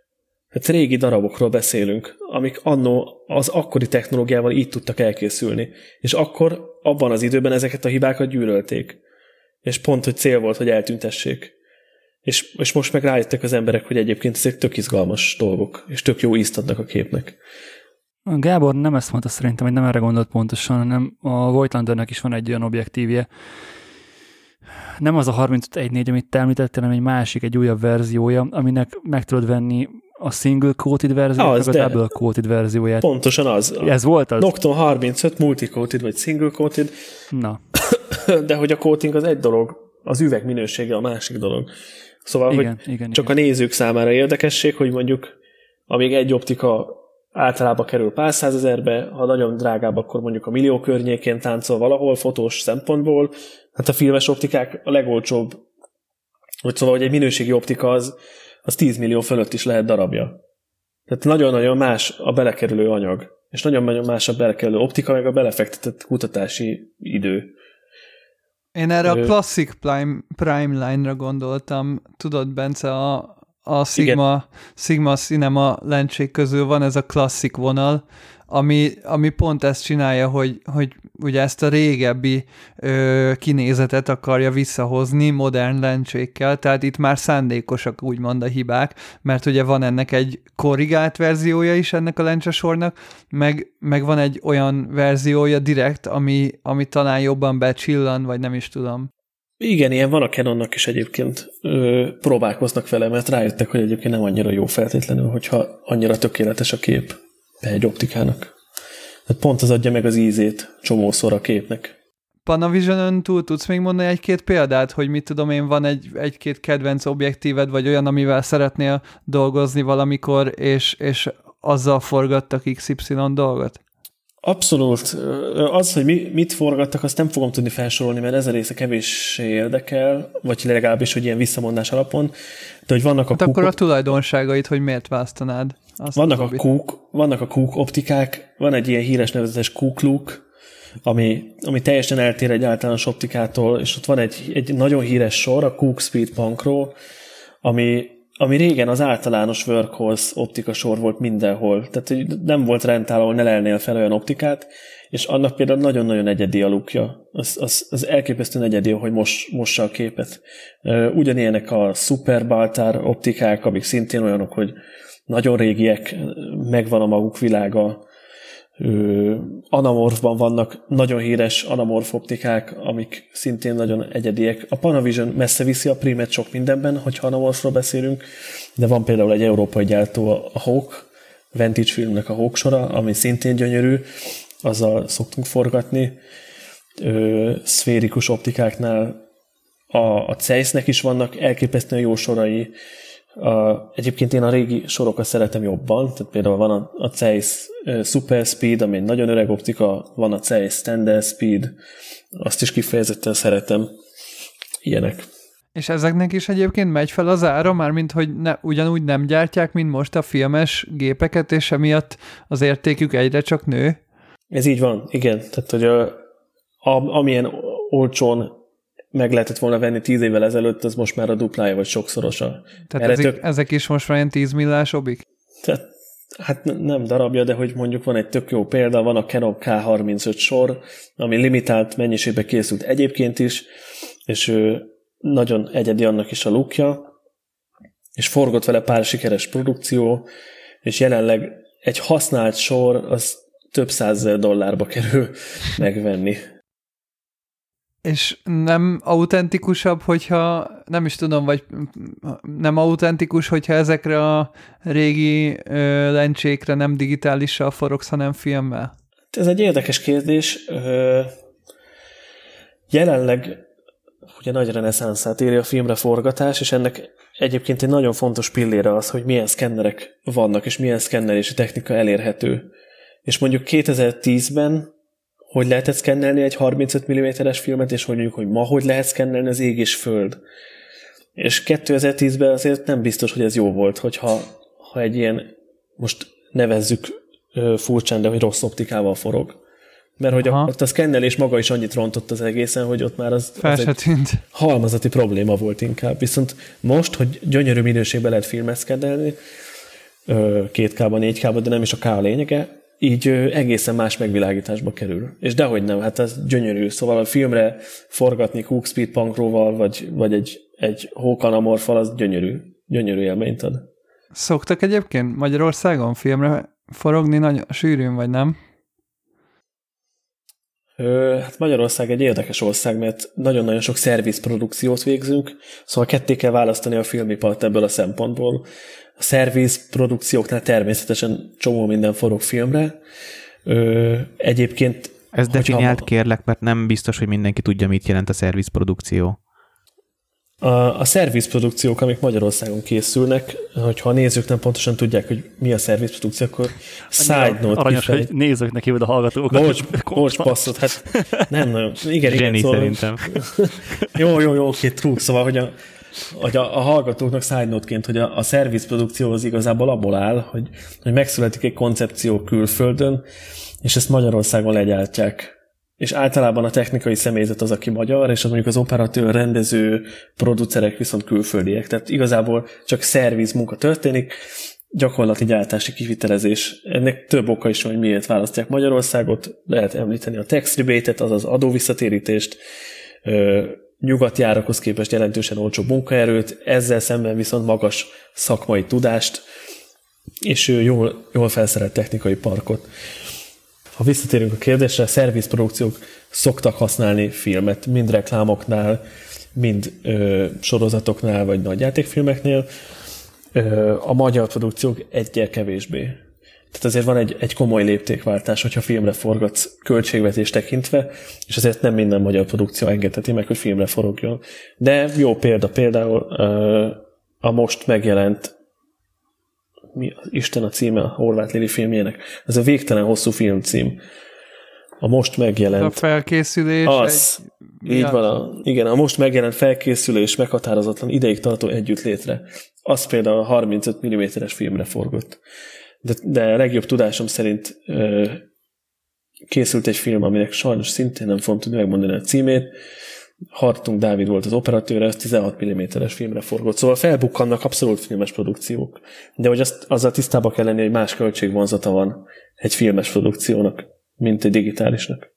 Én bevallom, egy kicsit csalódott vagyok, mert csak optikák merültek föl, miközben, hogyha megnézzünk egy filmes forgatást, ott azért rengeteg izgalmas dolog van, sokkal nagyobb állványokkal, sokkal nagyobb lámpákkal dolgoztok, hatalmas derítólapokkal dolgoztok, én egyébként személy szerint ezt irigylem a legjobban, amikor egy, például egy daruval be lehet lógatni egy szedbe egy, egy 15x20 méteres diff, diffúz fényt adó hatalmas derítőlapot, egy fény áteresztőt, nekünk meg a legnagyobb, ami rendelkezésre áll, az a, az a Skylightból mondjuk a 2x2-es vagy a 3x3-as, és ahhoz is már asszisztencia kell, ami egy fotózásnál már önmagában nem triviális hogy erőltesd már meg magad egy kicsit, és a lencséken túl avas be egy kis olyan kulisszatitokba, ami, amivel tényleg csak a filmezés során találkoztál, amit fotózás, fotósként nem volt alkalmat használni, de mondhatod azt is, hogy te már fotósként használtad ezeket, az még érdekesebb. Ö, hát igazából amire kiugottál, az teljesen hely, vagy igaz. Ez Megválaszoltam a saját szakmai... kérdésem? Nem, hát ez valószínűleg szakmai általom, mert hogy nekem ezek olyan mindennapi tárgyak, amik nem nem különlegesek, vagy hogy ez kell a, a pusztán a lélegzéshez is, hogy ezeket használja az ember. De való, való igaz, hogy, hogy olyan minőségű fény áll rendelkezésre a filmeseknél, ami lehetséges a fény minősége, a, fény minő, a fénynek a színe, a fény ö, léptéke, tehát mérete, hogy mennyi, mennyi fény, ami fotósként nem nagyon szokott rendelkezésre állni. Persze ezzel nyilvánvalóan el lehet kezdeni vitatkozni, hogy meg lehet oldani okosba, így, úgy, amúgy kifordítom a vakut a falhoz, és akkor már is van egy nagy fehér felülete, mit tudom, egy csomó mindenre lehet mondani valamit, de hogy ez való igaz, hogy hogy nagyon-nagyon sok világításbeli eszköz csak a filmeseknek áll rendelkezésére ilyen napi használat szinten. E, hogyha kedvenc dolgaimat kell elmondani, akkor ebben a keretek messze. A 8-as, 12-es keret a legjobb barátom. E, ebbe Amiből neked kettes van, Peti, csak így zárójelben megjegyzem. Hát Hát ja, nekem, nekem is van egy 8-as keretem, az kurva jó dolog. Az 8 8 métert jelent? Nem, nem, ö, bocsánat. Az a, Vagy 8-as zárt szelvényből készült? Egyik se, az az, hogy 8 láb, 2,4-2,4 méter. Ja, persze, amcsiba számolunk ja. mi. Hát persze, igen. Nyilván. Igen, igen. És, ő, és hogy, hogy az például szerint, amit, na igen, ezt például nagyon szeretem, hogy, hogy amíg veszel egy softboxot általánosságban, amihez jár egy anyag, és az olyan kész cső. És a filmeseknél ez, ez brutális módon ö, fel van vagy hogy nagyon-nagyon nagy részletességgel tudsz válogatni anyagokat, hogy milyen anyagokat használsz például a keretekbe. Van fehérített, nem fehérített, keménységet tudod változtatni elég széles skálán, nagyon sok gyártógyárt, vannak fényvisszaverő anyagok, abból is van olyan, ami nagyon visszaveri, ami kevésbé veri, ami elsárgítja a visszavert fényt, van olyan, ami ezüst színű és ezüst színű fény derül vissza, van, ami aranyszínű és aranyfény derül vissza, szóval, hogy írtó széles a skála, hogy ő mivel szeretnéd te a fényedet ö, módosítani, vagy, vagy visszaverni.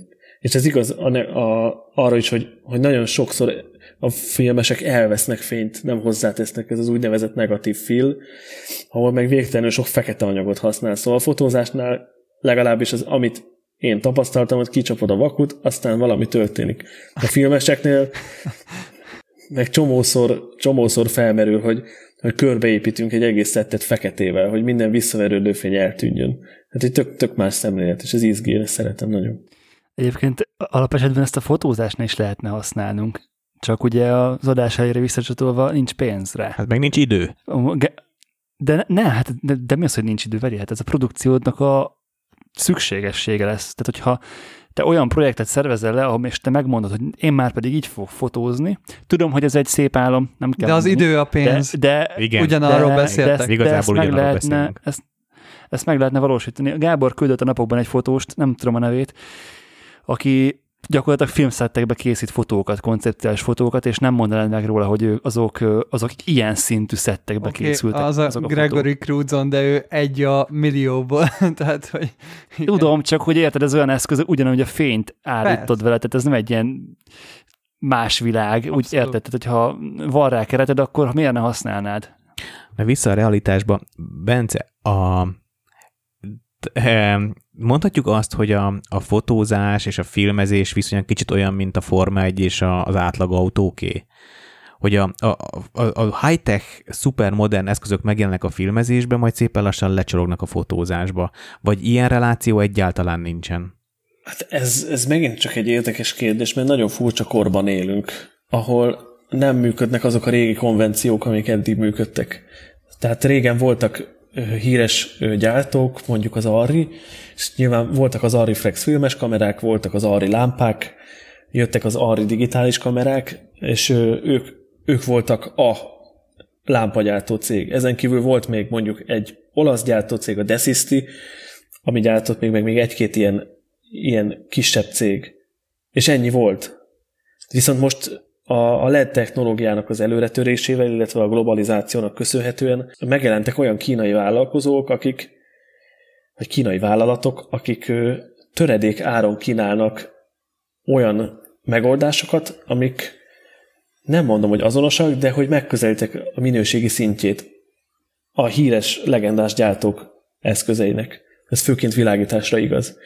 Szóval régen, ja és ugye már a, a legendás gyártókhoz tartoztak a legendás árak is. Tehát, hogy ott az volt, hogy ők szabták az árat, és régen egy 1 kW-os Ari lámpa is 120 ezer forintba került mondjuk. Ezt most nem tudom pontosan megerősíteni, de körülbelül. Tehát egy sokkal nagyobb ára volt egy, egy kicsi testnek is.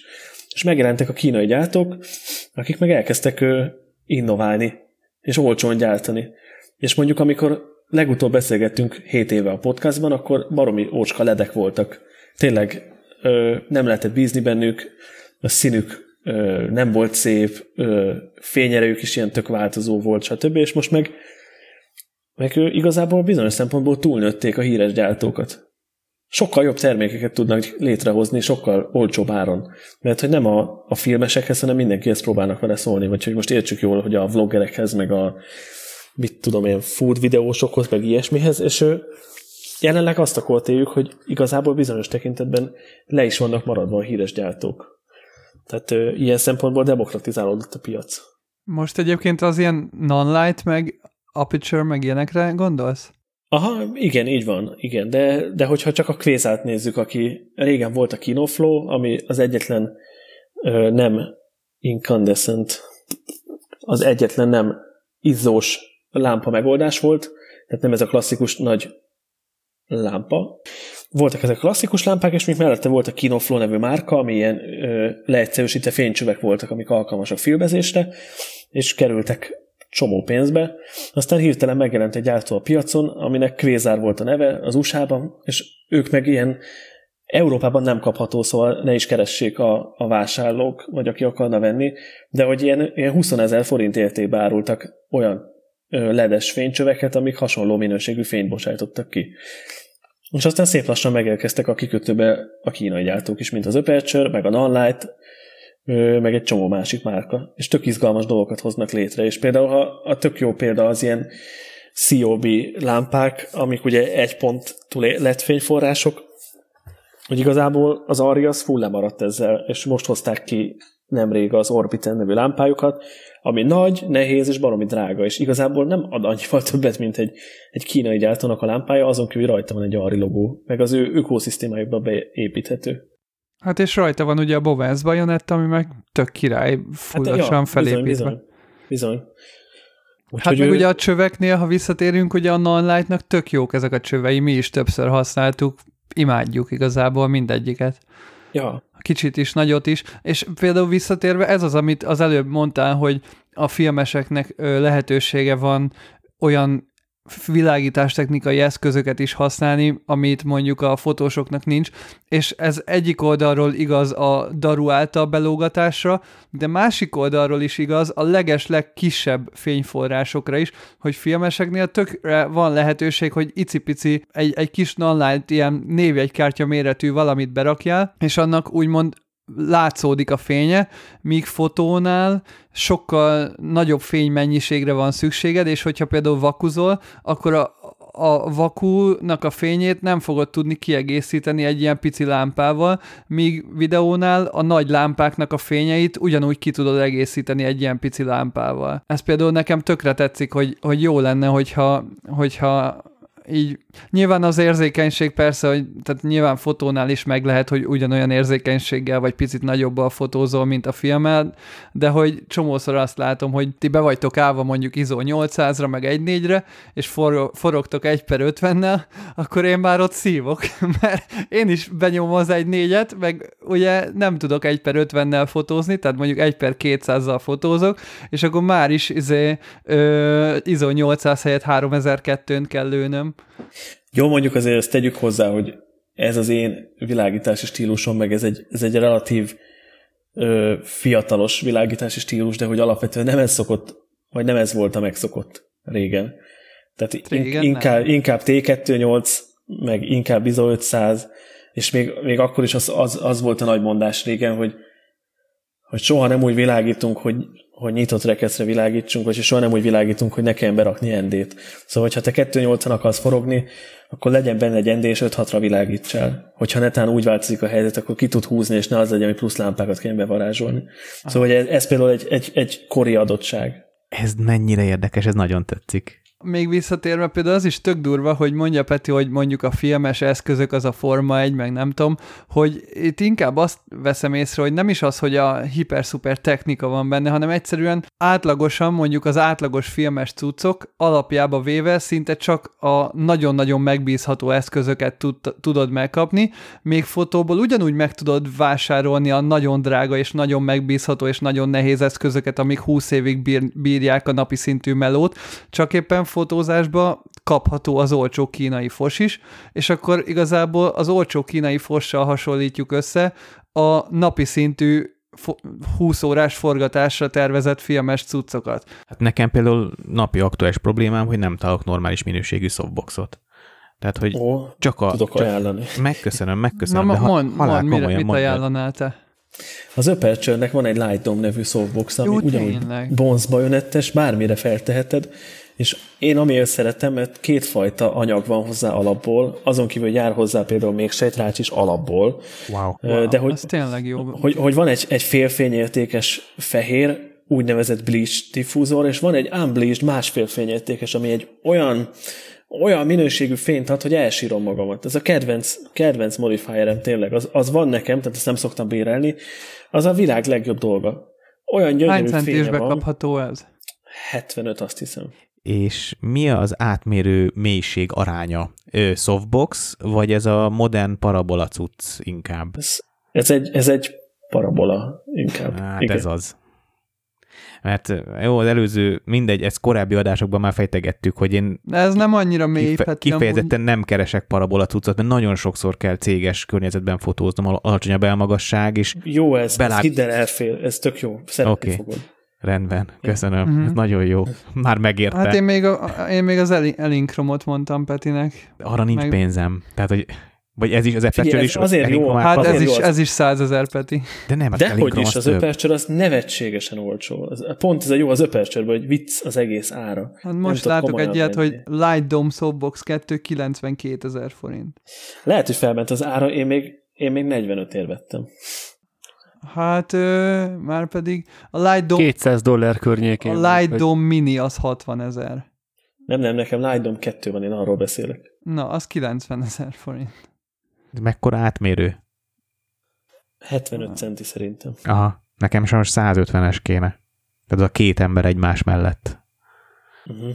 Akkor az Hát ez 200 lesz. De tényleg nem az a... De oké, egy dolog, hogy drága, a probléma tényleg az, hogy nagyon nehéz. Na, tehát, hogy vagy az Elinkrom van, vagy mondjuk Profoto vagy Henzel, de azok meg jellemzően le vannak maradva technológiában, és nem szétszedhetőek. Nem tudom, például az Aperture az szétszedhetője, mert az alapvető, tehát az alapvető, hogy gyorsan össze lehessen Az rakni. Aperture az ilyen run and gun stílus, hogy kipattintod, és nem úgy viselkedik pont, mint egy esernyő, de hasonló. De össze lehet, de, bocs, Aperture, mint a rekesz? Apu, Apu- nem, Aputure. Aperture. Hivatal. Aha. Ja, Aha, oké, nem mert jól érezt, ki van. kiéreztem, hogy valami különbség ott lesz. van. Az ilyen kínai szó, tudjátok.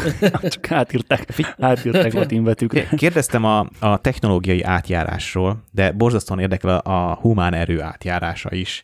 Hogy fotós, fotós világban én rendre látom azt, hogy a modellekből nagyon könnyen lesznek jó fotósok. A, még, a, még a film szereplőkből, a, a, a színészekből is nagyon sokszor meg... Te hol láttad, Peti, ne haragudj. Instán, meg ilyenek. Tehát, hogy aki, akiket már fotóztak, azok, azok, azok jó eséllyel jó tudnak majd fényképezni, de fi, fi, színészekről is. Hát múltkor néztünk, Jeff, Jeff kicsoda, Bridges is, tök jó, tök jó képeket készít. De vagy, vagy, vagy mit tudom én, rendezők, vagy színészek, modellek gyerekei is, tök jó, meg közel vannak a tűzhöz, látják, értik hogy a, a filmes világban te mennyire tapasztalod, akár a saját példádon, vagy kollégáid példáján, hogy mi a jó irány, vagy szerinted mi a, neked mi vált be, vagy mit tapasztalsz izgalmasnak, hogy fotósból filmessé válni, az egy, az egy előny, filmes, ja igen, és hogy filmes barátaim is kurva jól fotóznak, egytől egyig a filmesek nagyon jól fotóznak, akiket én ismerek.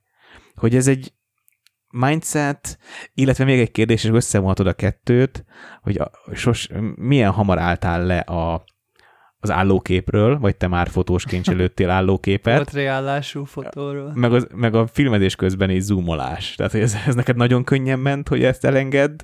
Soha nem lőttem állóképeket, sose szerettem a formátumot, és soha Aha. nem zoom, zoomoltam, mindig is prime optikákat használtam. Aha. A 70-200 volt az egyetlen, ami technikailag kellett, mert zoom. Aha. Már abból is, abból is van 200 per 2 a legtöbb márkánál, úgyhogy megoldhattad Nem, ott, volna. ott a zoom kellett pont, mert a fesztiválfotózásnál pont az az a tartomány, ahol Ahol kell a zoom. szín, színpadot fotózol, és simán kell. Egyébként az Exif infok alapján legtöbbször 105 és 135 mm-en fotóztam érzésre, de hogy ő, ezek pont kellenek baromira, szóval azt nem lehet elkerülni ott. De hogy én, én mindig is kifejezetten fekvőképeket lőttem, és csomószor jött ez a feedback, hogy olyan, mint egy filmstíl. Wow. És ez, ez most is megjelenik, hogy csomószor ilyen kommenteket kapok, hogy ő, hát de hát ez úgy néz ki, mint egy, egy, izé, egy still a Stranger Thingsből, vagy bármiből. Szóval, hogy nem tudom, nekem ez valahogy hogy ilyen na, teljesen, ö, teljesen jött magától. Akkor előbb jött a feedback, mint a filmezés maga. Igen, igen, tehát hogy a feedbackek révén kezdtem el nyitni a mozgókép irányába. Igen. Na jó, de akkor menj az emberi tényezőre is. Hogy látod ezt? Filmesek, fotósok, színészek, mindset. Hát nyilvánvalóan nem igaz, tehát nincs nagy alapvetés, tehát ezt nem lehet semmiképpen mondani, minden ember más és más, de azért valószínűsíthető, hogy, hogy azok, akik filmben dolgoznak, és, és igen, tehát azok, akik filmben dolgoznak, valószínűleg több filmet látnak, és más a, a vizuális kultúrájuk, hiszen ehhez hozzá vannak szokva. És ezért nyilvánvalóan, ha ez hozzá vagy szokva, akkor azért a szemed, ez, ez gondolom beléd épül a szemeden keresztül. De hogy nincs egy ilyen nagy titkos összejövetel, ahol megmondják az irányokat az összes filmesnek, hogy na, akkor így kéne csinálni, hanem szerintem ez jön belülről.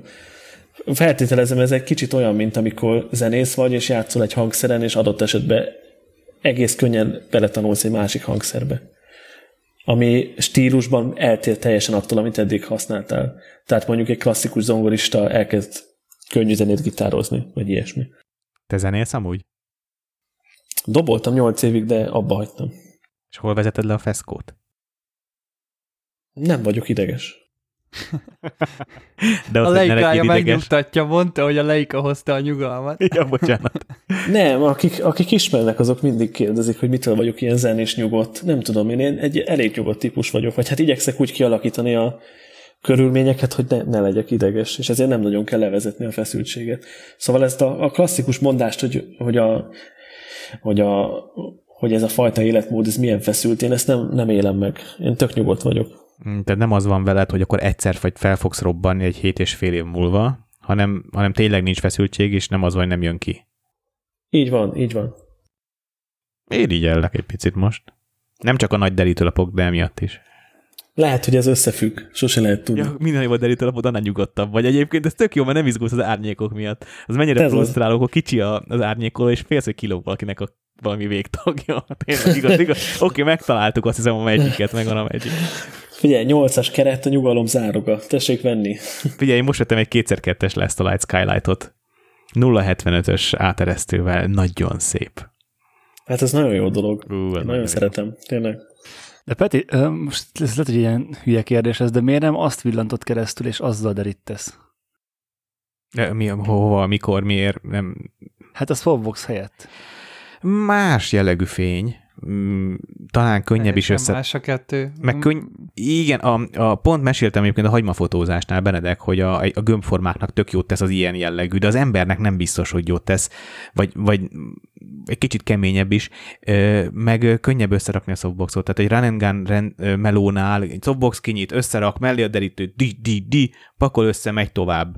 Ezt meg így kinyitom a lesz, rárakom, és állvá, már, csak a, már csak az állvány mennyiség, amire szükség van, az plusz két állvány. Igen, az minimum kettő kell. Úgy Hol beszél, sokkal nagyobb szopási keretet összerakni, kipakolni, elfújja a szél, nem fér el beltélbe, csomó baj van vele, szóval, hogy azért nem olyan egyszerű ez, mint ami ennek hangzik elsőre, de a fénye viszont prémium cserébe.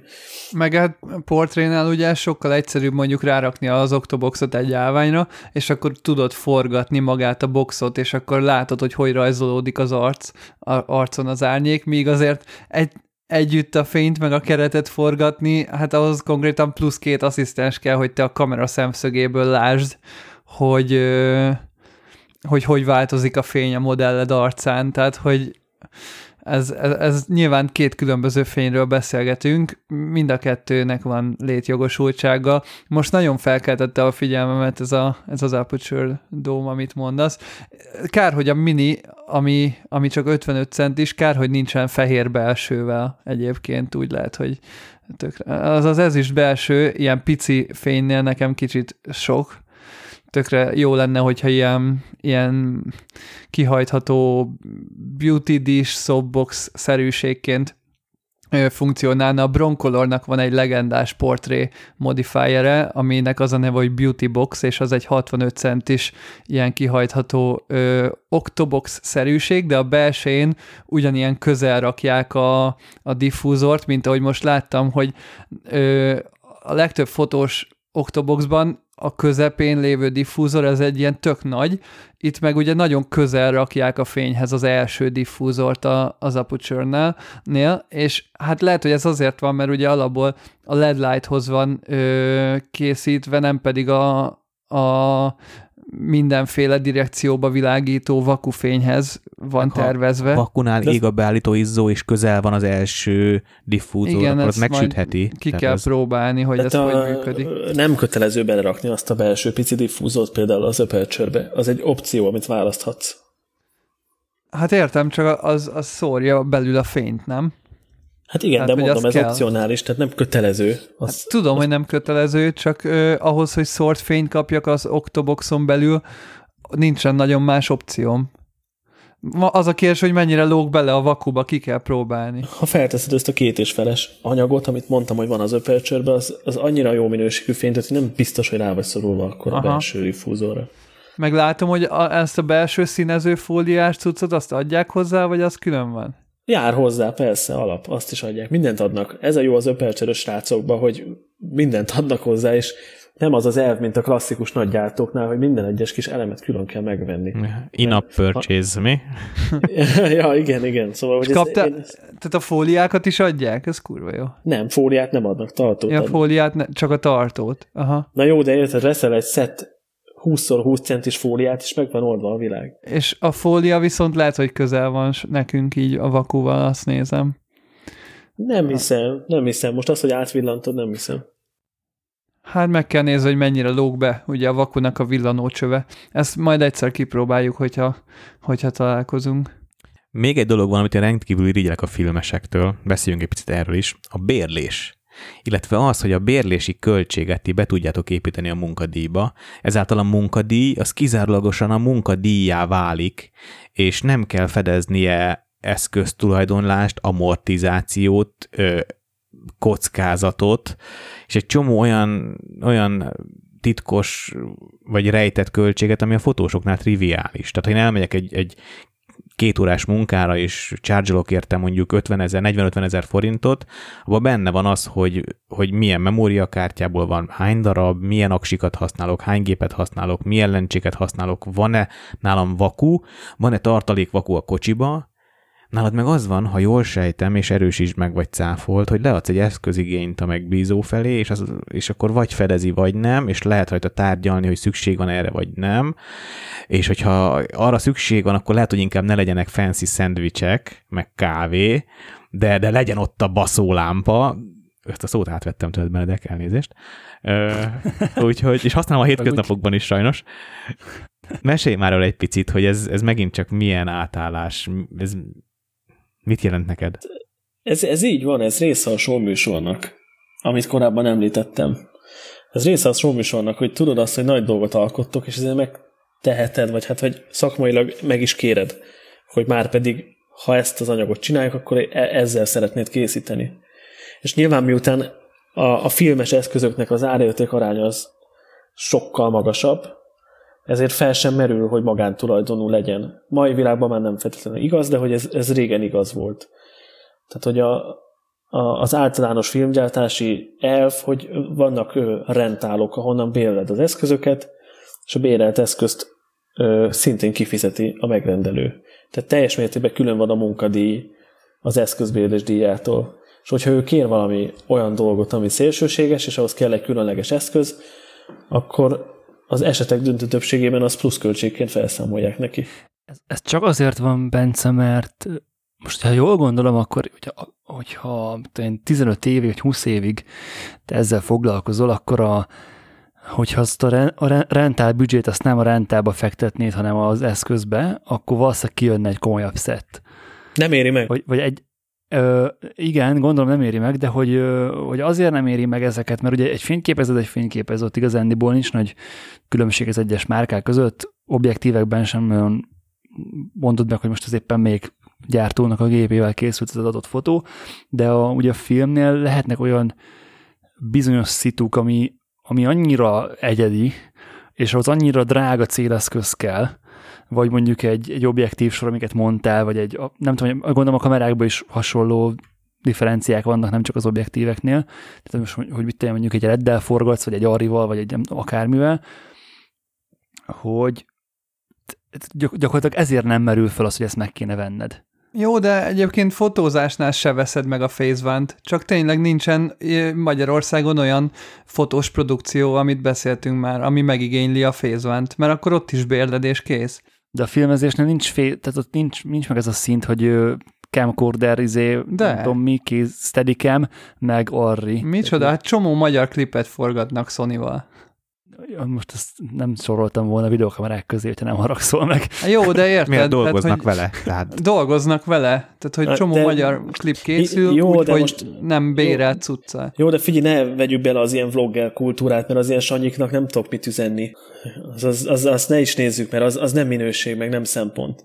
Most arról beszélünk, hogy, hogy van egy, egy normális operatőr, meg van egy normális rendező, meg van egy normális bárki, kinek vannak igényei, meg alkot valamivel, de azok, azok a valamik azok annyira drágák és annyira más léptékben mozognak, hogy nem éri meg megvenni. Külföldi operatőrök szoktak birtokolni optikasort például. De hogy, hogy azért de hogy azért az nagyon kurva jónak kell lenni, hogy saját optikasor legyen, mert hogyha egy optikasorról beszélünk, a legolcsóbb optikasor, ami nincs felújítva, és nem lehet napi szinten használni, egy Cookspeed pankrósor, azt jó esetben megkapom 45 ezer euróért. De érted? Az egy, az egy look, az olyan, és nem fogsz minden reklámot azzal csinálni. Mert lesz ügyfél, aki azt akarja, hogy kurva éles legyen a reklám, lesz rendező, aki azt akarja, hogy anamorf legyen a filmje, lesz rendező, akinek tök mást akar. Tehát ezek olyan annyira más dolgok, hogy nem éri meg. Nem éri meg belefektetni. Mert hogy hogy egyáltalán nem biztos, hogy ezen a szinten, meg ezen a, a, a ez nem jó, mert ez túl nagy arcú, de hogy, hogy egyáltalán nem biztos, hogy, hogy az ilyen jellegű munkáknál mindig ezt fogják kérni tőled. Mert ez, ez csomó dologtól függ. Például a kamera. Milyen felbontású. Fogják utómunkázni? Lesz VFX? Lesz benne valami óriási nagy ilyen utómunkás megoldás? Mert akkor egyáltalán nem biztos, hogy te, te fogod deklarálni, milyen kamerával akarsz forogni. Mert a VFX azt mondja, hogy ő 6K-ba meg 8K-ba akar, mert így lehet megoldani. És akkor mit fognak mondani? Hát kösz is annyi, de hát sajnos nem tudjuk használni a 2K-s aridat. Mert hogy nem... Meg, meg az i 3 Igen, mert hogy nem felel meg annak a követelménynek, ami a produkció követelménye.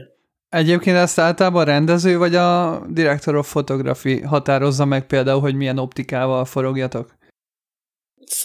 Ez is, ez is egy olyan dolog, hogy ahány Közösen. ház, annyi szokás, én azt tudom elmondani, hogy én azt tartom a legjobbnak, hogyha ez egy közös döntés, ahol megbeszélik, hogy miért döntenek emellett.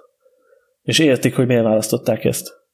Persze nyilvánvalóan itt meg már közbeszól a gyártástechnika, vagy a, a, a maga a gyártástechnológia, hogy a fasz nem gyártástechnológia, az Isten? Maga a gyártás közbeszól, hogy mennyi pénz van rá. Mert hiába akarok hozatni Németországból egy millió forintos napi díjú optikasort, mert azt érzem, hogy azzal tudok önmegvalósulni, amikor azt mondják, hogy van rá napi 130. Tehát azért ez, ez itt egy más lépték, és elég komoly kérdések. Úgy érzem, hogy a videózásban a specifikáció, vagy a specializáció az talán sokkal fontosabb, mint a fotóban. Tehát a fotós eszközök, mint hogy sokkal általánosabbak lennének. Gondolok itt, hogy egy, egy általános 24 megapixeles kamera, amit random, csukott szemmel kiválasztok ma a piacon, az nagy valószínűséggel az ától zég minden munkára jó lesz. Valahol kicsit gyengébb lesz, valahol kicsit jobb, de valószínűleg meg lehet csinálni. Ez nem igaz a, videózásban, ha jól hallom szavaid. Hát nézd, mindig meg lehet mindent minden eloldani. Ugye a kérdés az az, hogy tehát, hogy az egy dolog, hogy kívülről hogy néz ki a készanyag. De mindig az a kérdés, hogy ez a készanyag mennyi idő alatt készült el és baromira nem mindegy, hogy mondjuk az utómunka ül rajta 5 hónapot, 3 hetet, 12 órát, vagy bármennyi időt. Tehát itt, itt súlyos, súlyos forint százezekről, milliókról beszélgetünk ilyenkor. De hogyha egy nem alkalmas kamerával vettem föl egy anyagot, azért mert nagyon sokat ülök előtte, nem lesz még jó. Ö, ezt nem így kell megközelíteni, mondok egy rettentően fajék egyszerűségű példát. Tehát ezt ne vegyük általánosnak, csak egy, egy szemléltető példa. Van egy képed, ki kell cserélni mögötted az egész hátteret, tételezzük fel. Leforgatod ezt egy kétkás arrival, akkor abból születik egy anyag, ami relatív kis felbontású. Leforgatod ezt egy 8K-s reddel, jelentősen könnyebben fogod tudni körberajzolni azt az embert, vagy valamilyen algoritmussal körbevágni. És azért baromira nem mindegy, hogy egy ember fog ülni, és képkockánként kirajzolni téged, minden egyes képkockán úgy, hogy ne tűnjön fel kézzel van rajzolva, vagy sikerül valamilyen algoritmussal vagy egyéb megoldással kiszedni téged a képből. Ilyenekről beszélgetünk, és itt, itt súlyos órabérek vannak. Hát ez abszolút nem az a, az általános dolog, hogy na akkor egy ötösért légy szíves, csináld már meg. Sok kiderül egy ilyen feladat az jellemzően a gyártó vagy a megbízó felelőssége, hogy hát mennyire szerződtök pontosan egy, egy ilyen munkára. Fotózásban én nagyon sokszor tapasztalom, minap voltam egy rendezvény fotózáson, ahol, ahol emberek podcasteltek amúgy, nem titok, és a végén csak úgy rántották oda belém, na akkor róluk mindenkiről egy portré.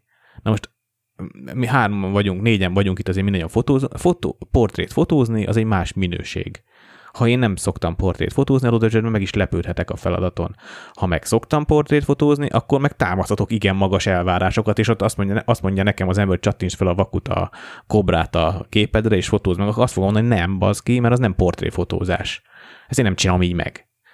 És a, a filmezésben belekavarodtam a saját mondom, hogy fogalmam sincs, mit akartam kérdezni. Azt akartad kérdezni, hogy mennyire szigorúan ö, határozzák meg előre, Köszönöm. hogy mi az, ami a munkába benne foglaltatik, és hogyha mondjuk túlnyúlik, tehát hogy nem az, hogy ah, gyere, figyelj, igen, igen, igen. maradj még egy órát, és akkor izé az nincs ugye kifizetve, vagy já, csináld már meg még pluszba ezt meg azt. Igen, mert én a fotóban rendszeresen tapasztalom azt, hogy nagyon rugalmasnak kellene a feladat elvégzését tekintetve, bár mondjuk egyébként az óradíj általában érvényesíthető, mert jellemzően fotósként... Hát én... ha óradíjban adtad igen, de, az árajánlatot. Na igen, akkor megint csak a kérdés ez, hogy ti, én azt vettem észre, hogy a filmesek jellemzően napi díjban vannak, de tapasztalat, tehát tényleg csak a kollégák, akiket látok, még a fotósok jellemzően inkább talán óradíjba, illetve hogy nálunk pont ellenkezőleg működik, nagyon sok a meglepetés feladat, nálatok meg mintha kevesebb lenne. Ezt jól látom?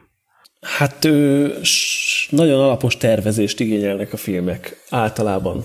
Nyilvánvalóan vannak összecsapott munkák, meg vannak gyorsan lehozott projektek, de ezért jelentősen részletesebb és jobban átbeszélt tervezést igényel egy filmnek. A leforgatás, ez most legyen videóklip, reklámfilm, tévéfilm, bármilyen film, de hogy ugye itt egy, egy nagy csapat dolgozik, szóval, hogy, hogy bármit is csinálsz, azért alaphangon össze fog jönni egy 15-40-75 fő stáb. Tehát nagyon-nagyon pontosan koordinált. És ugyan az ügyfél felé nem órabérben számolsz el, hanem projekt alapon alapvetően, de hogy ettől függetlenül az embereid órabérben vannak ott, illetve hogy napra szerződsz velük 12 órára, ö, európai szokás szerint, de ettől függetlenül van túlórájuk. És ez attól függ, hogy milyen produkcióról beszélünk, vagy emelkedő túlóra, szóval minden egyes ott töltött óránál többet kell fizetni, vagy egy általánydíj. De hogy az van, és ezt, ő, ezt bele kell kalkulálni a költségvetésbe. Tehát általában mi úgy számolunk, hogy alapvetően számolunk bele túlórát is, mert tudjuk, hogy úgy is lesz. Hát igen. És ezt ki kell fizetni. És ezt az ügyfél elfogadja? Könny, tehát könnyű egy ilyen, egy olyan fiktív árat berakni a szerződésbe, ami nem is biztos, hogy megvalósul? Vagy inkább tudja ezt az ügyfél? Vagy ő csak egy nagyobb, egy magasabb abstrakciójú ár, árlistát lát, és nem látja azt, hogy most a Jóska az éppen mennyi túlát fog kapni jó esetben? Hát ahány ház, annyi szokás. Van, ahol elmondod, van, ahol nem mondod el, van, aki elmondja, van, aki nem mondja el. Ugye ez általában ez egy alkupozíció, szóval itt leginkább azért érdemes erről beszélni, mert mit tudom én, szeretne valaki egy üldözős jelenetet a belvárosban, akkor el lehet neki mondani, hogy lehet választani, hogy, hogy felveszünk a külső képeket a belvárosban, és ö, még veszünk autózós képeket nem a belvárosban, ö, ami jelentősen gyorsabb és könnyebb, mert hogy nem kell egy forgalmas utcát lezáratni, vagy ő azt mondja, hogy már pedig ő mindent a belvárosba szeretne felvenni, akkor lehet mondani, hogy de figyelj, tök rendben van, csak akkor ez egy 18 órás nap lesz. És akkor ki kell fizetni a túlóráját az egész stábnak. És akkor vagy belemegy, vagy nem. Tehát igazából ez egy alkupozíció nálunk, sok esetben. Mert hogy ezzel lehet bizonyos szempontból kordában tartani a produkciót. Hogy ne kérjen lehetetlent az ügyfél. Illetve ha lehetetlent kér, akkor lehet erre hivatkozni, hogy rendben van, de ez ennyi plusz ha belefér egyáltalán. És egyébként, hogyha amikor erről van szó, hogy ugye 18 órányi forgatás, és ugye valamilyen szinten sokszor akár egy konzisztens lúkot meg kell, hogy tar- tartsatok az egész klip, vagy az egész jelenet során. Ez nekem mindig furcsa volt, hogy ez hogy van, hogy miért éri meg mondjuk, nem tudom, rohadt sok lámpával megoldani, hogy, hogy konzisztens legyen, mint mondjuk két egymás utáni nap ugyanabban a 8 órában kimenni. Tehát, hogy miért jobb az, hogyha egy napra van 16 óra rakva, mint hogyha két napra 8-8. Hát ez pusztán gyártás szervezés, semmi más. Hogyha kiszámolod azt, hogy mennyire lenne két napra bérelni az eszközöket, mennyire lenne két napra bérelni a helyszínt, ellátni a stábot ö, étellel, ö, a stábot kifizetni, akkor jóval magasabb szám jön neki. Jó Tehát esélye. akkor mégsem az óra, óra szám számít nyilván akkor, hanem itt, itt akkor inkább a napot számoljatok, és akkor nyilván a napból kihozzátok a lehető legtöbbet, ami akár 16 óra, hogy Hát akár, de van, ahol több is szokott legyen. Igen. Aha. Hogy, hogy a napi díjba benne kisajtoljatok úgymond minél többet. Ez egyébként most nyilván azért is érdekes, mert ugye neked van egy produkciós céged is, aki, ahol ezt így ti szervezitek, meg ti intézitek ezeket, ugye? Tehát, hogy te nem csak operatőrként veszel részt más produkciókban, hanem akár te aktívan a szervezésben is, meg az árajánlatadásban, meg mindenben úgymond egy cég tulajdonosként részt veszel, nem? Így van, van egy, egy filmgyártó cégecském, az Odessa Films, aminek én vagyok a producere, aki általában a, a gyártás szervezés fölött helyezkedik el, tehát nem konkrétan a gyártást menedzselem, arra van egy kiváló társam, Bendi. Én inkább az alapvető ár kialakításában, az alapvető koncepció kialakításában segítek, és ezt nem úgymond felügyelem, szóval nem, nem az van, hogy kézi vezérlem, hanem csak felülről segítem, amivel lehet. Igen. Tehát mondod, hogy nem menedzseled túl, hogy, hogy tudod ezt végigvinni mondjuk producerként, amikor egy ilyen több száz fős ö, forgatás van, vagy több száz fős stáb van, hogy, hogy mindenki ténylegesen faszán elvégezze a munkáját úgy, ahogy kell, vagy ho- honnan, mármint, hogy nyilván megvan valahonnan a bizalom, vagy ho- honnan lehet ezeket így kialakítani, ezeket a kapcsolatokat, hogy olyan emberekkel tudja együtt dolgozni, akiket akiket mondjuk nem kell számon kérned bizonyos dolgokról, hanem, hanem el tudod engedni, vagy rá, rájuk tudod bízni a feladatokat, vagy ez hogy alakul ki? Két pontosítást tennék, hogy egyfelől még nem nagyon csinálunk több száz fős produkciókat, szóval még ezt a léptéket nem értük el, remélhetőleg elfogjuk, illetve, hogy a gyártásnak a szervezése az nem a producer feladata. Tehát ezzel én így operatív nem foglalkozom. Vannak gyártásvezetők és gyártásvezető asszisztensek, akik ezt elvégzik nekünk, akik kellő szakmai renoméval és tapasztalattal rendelkeznek. Az más kérdés, hogy valóban gyártottam már csomó mindent, szóval van tapasztalatom gyártásszervezésben, de én ezzel nem is szeretnék és nem is foglalkozom. Az, hogy a, magában a szakmában az, hogy megbízható emberek vannak, az leginkább a szakma alapvető eleme, mert kidobja magából az olyan embereket, akik megbízhatatlanok. Mert az országban jelenleg olyan léptékű a filmgyártás, köszönhetően a sok szervizmunkának, Netflix, HBO, hollywoodi filmek, stb., és ez egy olyan tempót diktál, ahol nincs lehetőség arra, hogy hibázzon az ember. Nagyon gyorsan kiesik a körből. Így ö, igazából, hogyha ha vannak megbízható ismerőseid, akiben bízol, akkor nagyon könnyű megbízható ö, tippeket kapni, hogy kivel kéne dolgozni. Tehát csomószor az van, hogy összedolgoznak a gyártásvezetők, producerek, bárkik, és kérünk tanácsot, vagy kérnek tőlem tanácsot, hogy kit ajánlanék bármilyen pozícióra. És most egy kicsit olyan szájhagyomány útján terjed. De nincs ilyen ultimate filmes telefonkönyv, ahol be vannak írva a jó arcok, vagy filmes fehér lista, vagy fekete lista, hanem leginkább tapasztalati út, meg, meg tényleg javaslat, hogyha ha, ugye nagyon hierarchikus a rendszer, tehát nagyon könnyű olyan pontokat megfogni, akikben lehet bízni. És általában, ha bízol mondjuk a fókuszpulderben, akkor valószínűleg olyan asszisztenst fog húzni, másodasszisztenst, aki, aki megbízható. Hogyha bízol a díszletesben, akkor jó eséllyel fog olyan berendezőket hozni, akik megbízhatóak. Szóval ez egy, ez egy ilyen nagy, nagy piramis, amiben ja.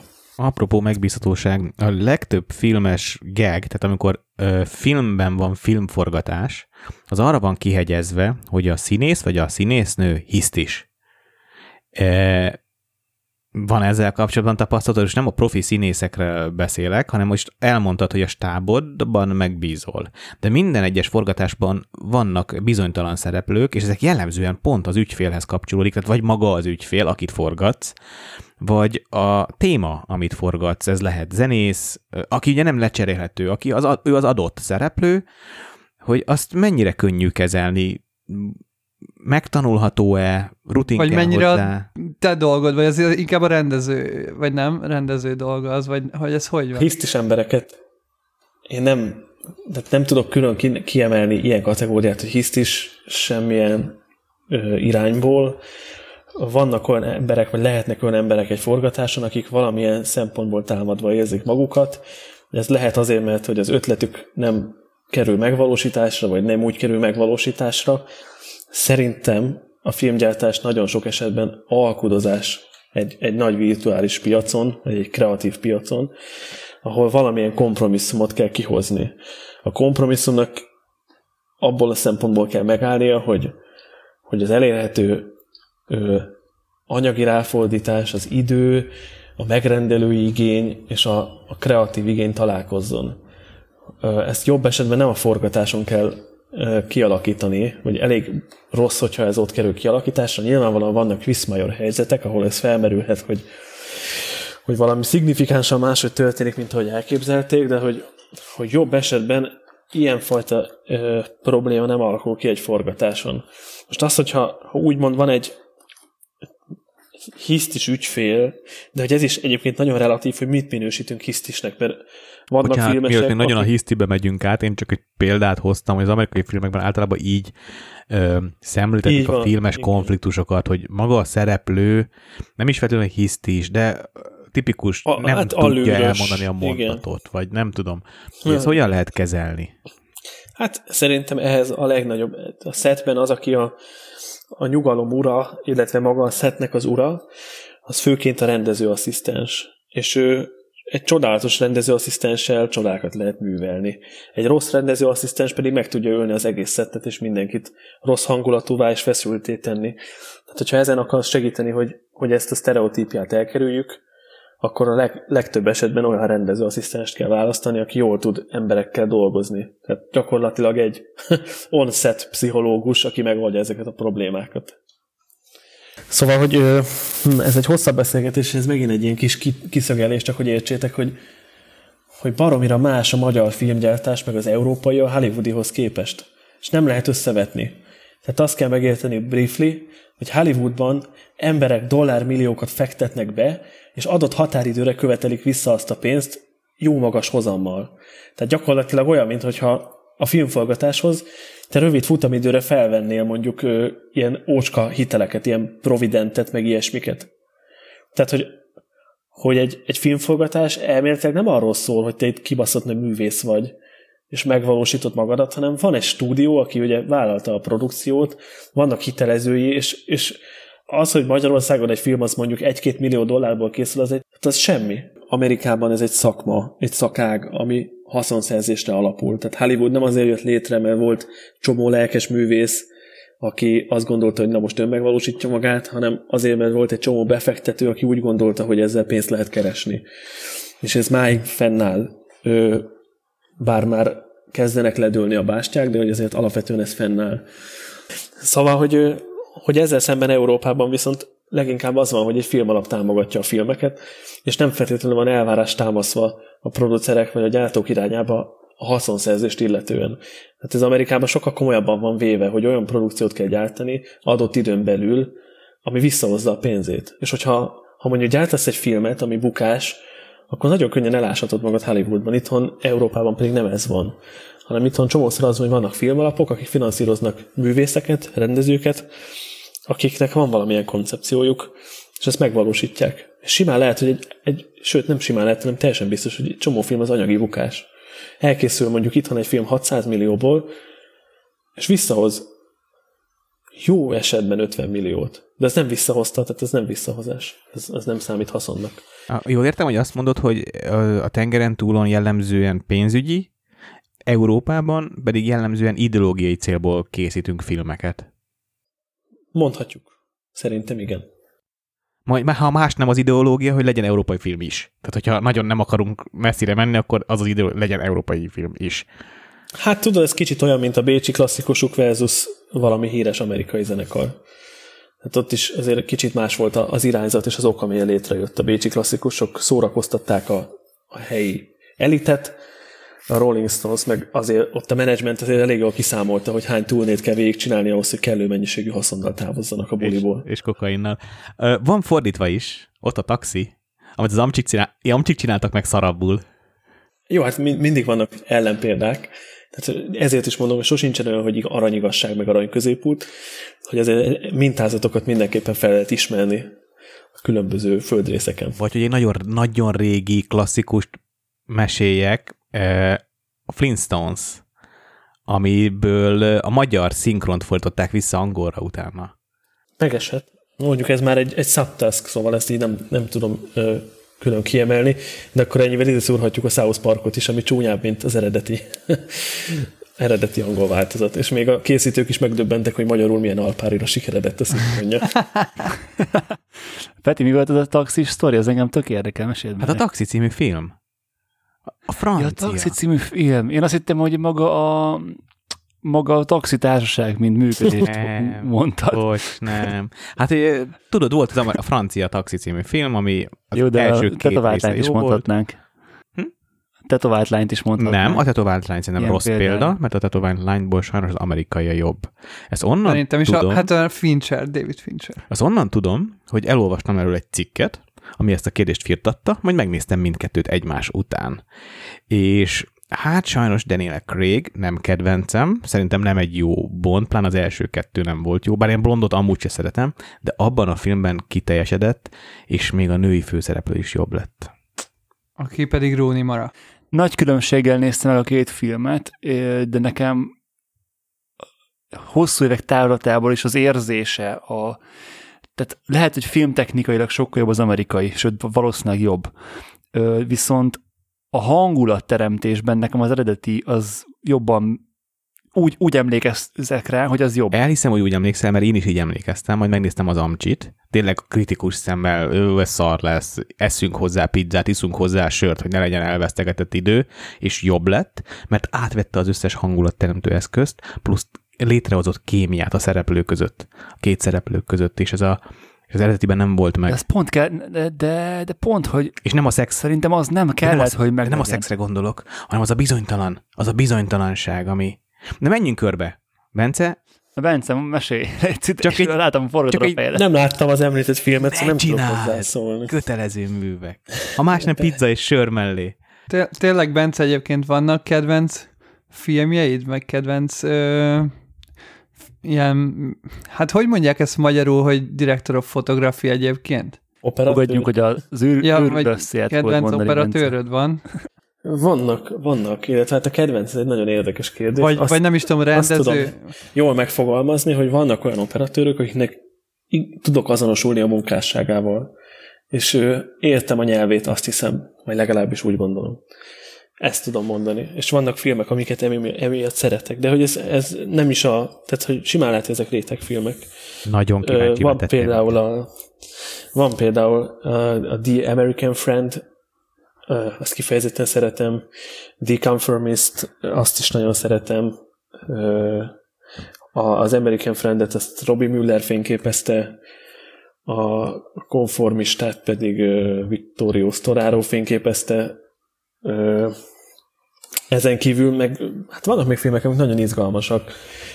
Például a Phantom Thread is barom izgalmas, annak Paul Thomas Anderson volt a rendezője, és azért egy extra dolog, mert vizuálisan nagyon lenyűgöző, meg gyönyörű az operatőri munka, aztán utána elolvasod a hogyan készültet, és kiderül, hogy nem volt operatőre a, filmnek. Mert hogy a rendező volt az operatőre a filmnek. És, és megdöbbensz, hogy azt a mindenségét. Talán nem került adásba az eleje, akkor a popzenéről beszéltünk, hogy mintha azt mondtad, hogy te sem szereted annyira a popzenét. És mi a helyzet a, a, mi a helyzet a blockbusterekkel? Nem nézek blockbustereket. Zero, nem is is, nada, nem, nulla. Nem, semmi ilyesmi, semmi közöm hozzá. Azok magánügyek, és nem az én magánügyeim. De jó, mit Mi, mi, mit számítnál blockbusternek? Nem tudom, nem. Ami, ami, amit, amit a Cinema City lead? Vagy? Hát, amiről nem tud, ahogy hallom. Figyelj, nem tudom, semmilyen ilyen izé akciófilm nem érdekel. Transformers, Taxi, semmi ilyesmi, ezek nekem nem, nem izgalmasak. Szóval attól, hogy, hogy van egy anyag, amiben egy másodpercen belül hat kameraképet vágunk össze, az nekem nem izgalmas. Igyekszek relatív tematizáltan építkezni, amikor filmeket nézek, de nincs ilyen, tehát nincs mögött ilyen nagy truváj, hogy, hogy akkor nem tudom, csak művészfilmeket nézek, vagy ilyesmi, hanem megnézem a trélert, meg mit tudom én, adott esetben hallok róla, olvasok róla, és a szimpatikus megnézem. Segíts nekünk kicsit edukálódni. Ha nem blockbuster, de nem is ismeretlen művészfilm. Mondj már kérlek pár ismertebb, szerinted jó filmet, ami a te... A, fan, a Phantom szál például pont ilyen, amit az imént említettem.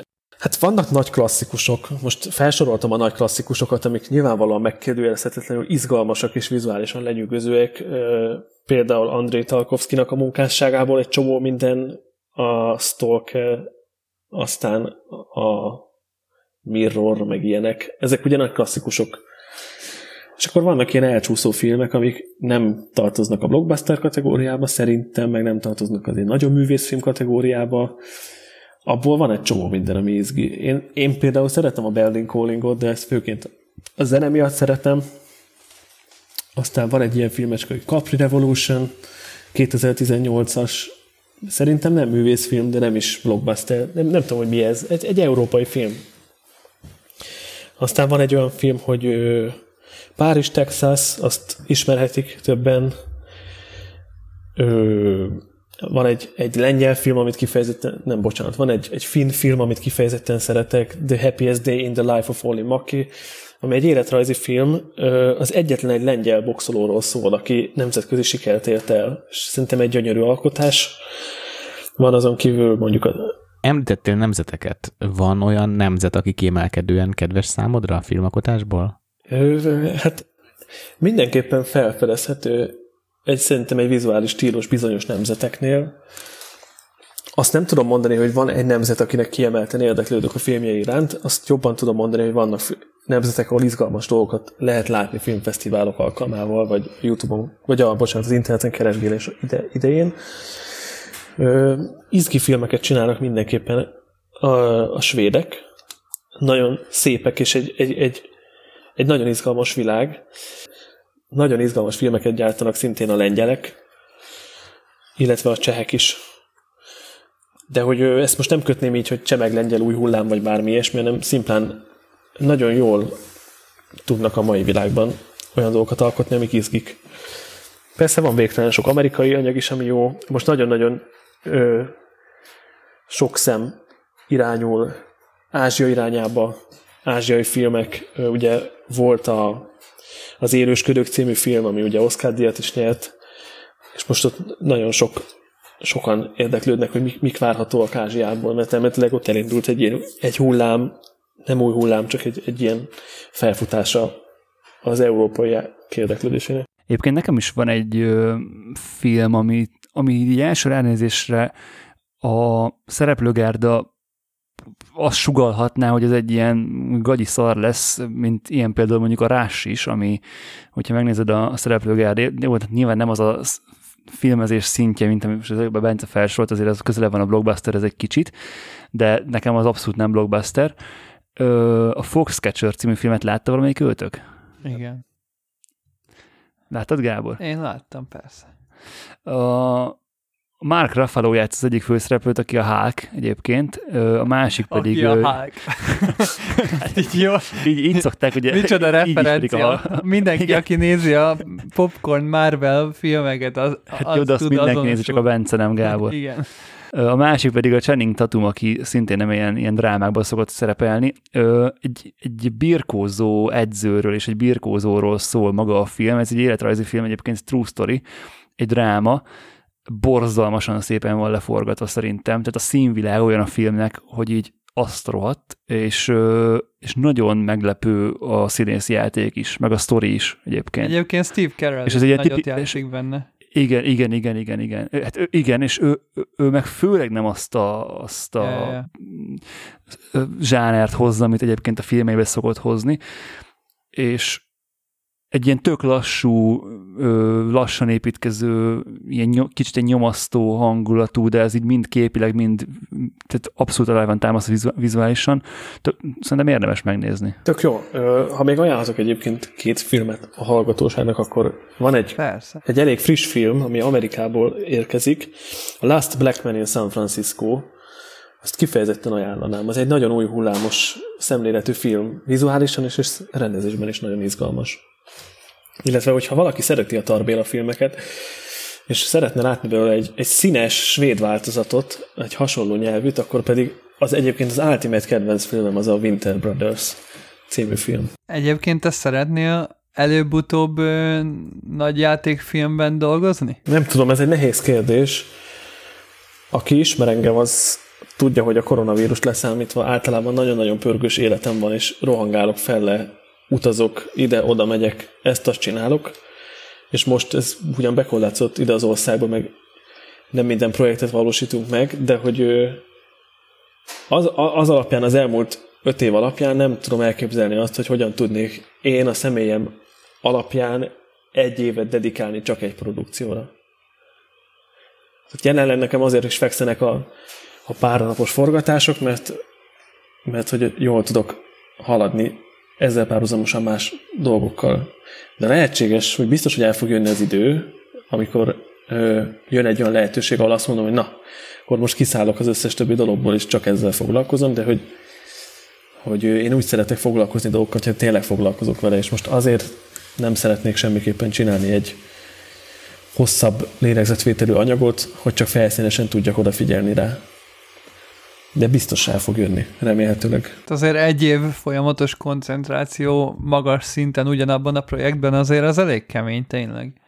Hát gondold el, van mondjuk 30-50 nap forgatás, az egy dolog, ez ugye nem, nem megállás nélkül van, nem vannak benne szűnnapok, de hogyha szűnnap van, akkor nem akarsz más produkcióba beleugrani feltétlenül. Van előkészítés, az előkészítés az nyilvánvalóan teljesen egyedi, tehát nincs olyan, hogy ennyi nap meg annyi nap, de hogy azért hetek, hónapok tudnak lenni, akár évek is. Tehát nagyon sokat kell dolgozni egy filmért, szerintem. Az, az, az, egy, az egy rossz tévhit, hogyha valaki azt gondolja, hogy csak úgy tapsolok egyet, és megvalósul egy film. Vagy létrejön a gondolatiság mögötte. Ehhez képest mennyire durva, hogy mekkorává nőtt ez az ipar, hogy most a streaming szolgáltatók meg hasonlók miatt igazából így kívülről külső szemlélőként olyan, mintha tényleg futószalagon jönnének, és hetente jelenik meg 5-6 nagy cím, meg nem tudom, tízessével jönnek a sorozatok, és hogy... Olyanok is, sajnos. Igen, oké, hogy olyanok is, de mégis benne, bennük van a gyártás most, hogy a Netflix meg az HBO Go ekkora teret nyert, meg ezek a streaming platformok ennyire felkapottak lettek, mert ez 5 öt éve, három éve nem így volt. Ja, ja. Láthatóan romlik a minőség a sorozatoknak, és, és amíg, nem tudom, öt éve azt mondta egy Netflixes sorozat, hogy az az Atya Úristen, Igen, most, már most nem. gyakorlatilag nem, ind, nem indítom el, mert, mert egy újabb érdektelen, semmit mondó tíz részes szar lesz. És a Netflix filmekről meg ne is beszéljünk, mert az meg gyakorlatilag egy ilyen külön shit, shit kategória az IMDb-n. Hát, igen, hogy... Nagyjából igen. Hát én erre azt tudom mondani, hogy az én ö, tapasztalataim alapján a Netflix az, ami a, átváltozott az ilyen modern tévévé, ahol folynak a reality show meg az összes olyan tartalom, amit biztos nem szeretnék megnézni, és az HBO az szerintem meg tudott maradni egy kicsit kétművesebb. És egy csomó olyan izgalmas tartalom jön ki ott, ami hosszabb gyártási idővel született meg, és sokkal karakteresebb és izgalmasabb. Csak beszéljünk az eufóriáról, vagy beszéljünk a Csernobylról. Én szerettem például ott a The Sleepers című sorozatot is. Ezek tök izgi dolgok, és ez, ez nekem sokkal kézművesebb. Szóval, hogyha ha mondjuk baromi geeknek kéne lenni most egy másodpercre, és azt kéne mondanom, hogy milyen optika a Netflix, vagy milyen optika a, az HBO Go, akkor a Netflix az egy igazi jó mai műanyag digitális optika, ami hozza ki magából a, mindent, és ehhez képest van, a, van a, az HBO Go, ami pedig egy sokkal ízesebb, sokkal kézművesebb régébb optika, aminek van íze és karaktere. De szerintem ez egyébként így jól van. Hát tök jól elválik a kettő, ezért is nem kell előfizetnem a Netflixre például. És az a durva, hogy még a Netflixnél is azt mondják, hogy ugye azért mennek oda nagy filmes rendezők, mert hogy nagyobb szabadságot kapnak adott esetben. Ehhez képest tényleg már a, sokszor a mozifilmek, ez, azok meg még durvábban lejjebb vannak. Legalábbis én most picit úgy látom, hogy talán nem tudom, egy évben van kettő-három olyan értékelhető film, ami tényleg ilyen nagy marketingű mozifilm. Hát de ez szerintem ez így a természetes. Tehát, hogyha ennél több lenne, az, az, lenne, az lenne a para. Jó, de Vagy nézd meg a 90-es éveket, hogy, hogy milyen ö, Oscar díj átadások voltak, hogy milyen filmek versenyeztek egymás ellen. 10-20 olyan film volt, ami mai napig gyakorlatilag legendás státusz, és, és azok, azoknak a folytatásait, meg a remake gyártják azóta. Hát ugye ez abból származik szerintem, hogy amit mondtam korábban is, hogy ez egy kurva nagy műsor volt régen, és nagyon drága volt. Tehát nagyon odafe, odafigyeltek, és megválogatták, hogy mit csinálnak, és mennyiből. Drága volt a nyersanyag, drága voltak a szakemberek, drágák voltak a szakemberek, drága volt a helyszín, és ez, ez, azért ez bizonyos szempontból elképesztő módon letizelődött a költség. Tehát érted, legrosszabb esetben egy öt évvel is tudsz filmet forgatni. Hát meg ugye nem muszáj visszahozni az árát, mert ugye ha Netflix berendel valamit, akkor ott lehet, hogy a többi Netflix tartalom igazából kitermeli annak a költségét, annak a produkciónak, és beteszik fillernek, de igazából nem feltétlenül kötelező, mert akár még nehezebben is mutatott ki, hogy melyik az, ami visszahozta. Nyilván a Netflix látja a statisztikák alapján, hogy most hányan indították el, meg hogy hány percnél hagytad ott a lejátszást, de hogy ö, nyilván az előfizetői díjad igazából összességében az bármelyik kísérleti produkciót is kitermeli, nem kell direktben magának a produkciónak visszahoznia önmagának az árát, ténylegesen konkrétan arra a mozi, vagy arra a filmre kiváltott jegyekkel? Hát ez egy érdekes kérdés, hogy a, az online tartalomszolgáltatók milyen haszonrátával dolgoznak, ez ugye nem feltétlenül publikus. Tehát ebbe belemenni az, az, hát egy, az nem, ja. egy ingoványos talaj, de az biztos, hogy jól hozamozó. Az, hogy, hogy mi és milyen arányban hozamoz, az, az, az egy második kérdés. Mert egy Breaking Bad valószínűleg jelentősen többet hozott, mint egy nem tudom, bármi más. Viszont lehetséges, hogy reputációban és renoméban valamire szükség van a Netflixnek, hogy egy következő dolgot elhozhasson vele. Szóval itt egy, azért egy elég komoly stratégiai tervezés folyik, amennyire én ezt megéltettem. Hát igen, meg hogy meg, megnyerjen bizonyos nézőközönséget egy adott filmmel, és akkor utána bent tartja egy másikkal. Tehát, hogy akár lehet, hogy bevonza egy olcsóbb költségvetésűvel a felületesebb ízlésű nézőket, és akkor utána meg az algoritmus felajánlja nekik a, a drágább produkciós költségű ö, filmet mondjuk. Mit szólnátok, ha visszatérnénk kicsit a hétköznapokba, és megkérdeznélek arról, említetted a legrosszabb esetet. Videózol-e iPhone-nal? És ha igen, vagy okos eszközzel, így, így PC a kérdés. Fotózol-e is? Igen, ez is, ez is egybefüggő, és ha igen, de most ha videóra kezdik, akkor álló vagy fekvő videót készítesz? Hát a modern videós tartalomgyártás ne, ne szűkítsük, ne adjunk a szájába semmit, csak a kérdésre válaszoljon, legyen szíves. A fotóz, fotózást azt nem arra értem, hogy lefotózod a kajádat, vagy valamit. Nem, nem nagyon, nem nagyon. Ö, nem nagyon szoktam semmi ilyesmit csinálni. Mindig minimum, ha, ha valami low budget produkcióról van szó, vagy én, én nagyon ránendgánról, akkor is minimum egy, egy milcet elő kapok, és azzal forgatok. Akkor semmiféle olyan inspiráció nincs benned, hogy, hogy a, a jó minőségű új, modern telefonokkal megmutasd, hogy te ezzel hú, de mit tudsz. Vagy, vagy használni azok méretét, vagy azt, hogy nagyon közel lehet tenni az optikáját a földhöz. Mit tudom én? Tehát, hogy ilyen, ilyen, ilyen, ilyen ambíció nincs benned? Nem, nincs, nincsen, nem is érdekelt soha. Pont azt szerintem a Gábor tök jól tudja, hogy az elmúlt négy évben egy iPhone SM volt, és csak most kezdtem érdeklődni az iPhone 12 mini iránt, Na, én ezt most cseréltem le. Egy SR-re, mert végre olyan dizájn, ami tetszik. Ugyanott vagyunk. 12 minire cseréltem. 12... A, bocsánat, igen, Na, 12 minire. Ugy, ugyanabba vagyunk, ember, azt várom. 12 minit várom, csak márciusban járt le a, a hűség oh, hát időn, basszus. Igen, na, és hogy emiatt nekem ez nem volt eddig a nagyon opció. Olyan szokott lenni maximum, hogy gyártunk egy anyagot, és lenne szükség ilyen found footage jellegű dologra, és akkor azért használjuk hogy legyen egy nagyon másik stílus. Mi az a found footage? Hát, az egy külön kategória, általában filmekben vagy, vagy bármilyen mozgóképes tartalomban szokták használni, mint fogalmat, és ezek ilyen YouTube-ról, Facebook-ról összevarázsolt tartalmak, amik kifejezetten karakteresen rossz minőségűek szoktak lenni, vagy eltérnek attól Amikor az anyagtól. direkt VHS-re leforgatod azt a részt. Hát igen, igen, mondjuk, mondjuk igen. Vagy GoPro, meg ilyenek.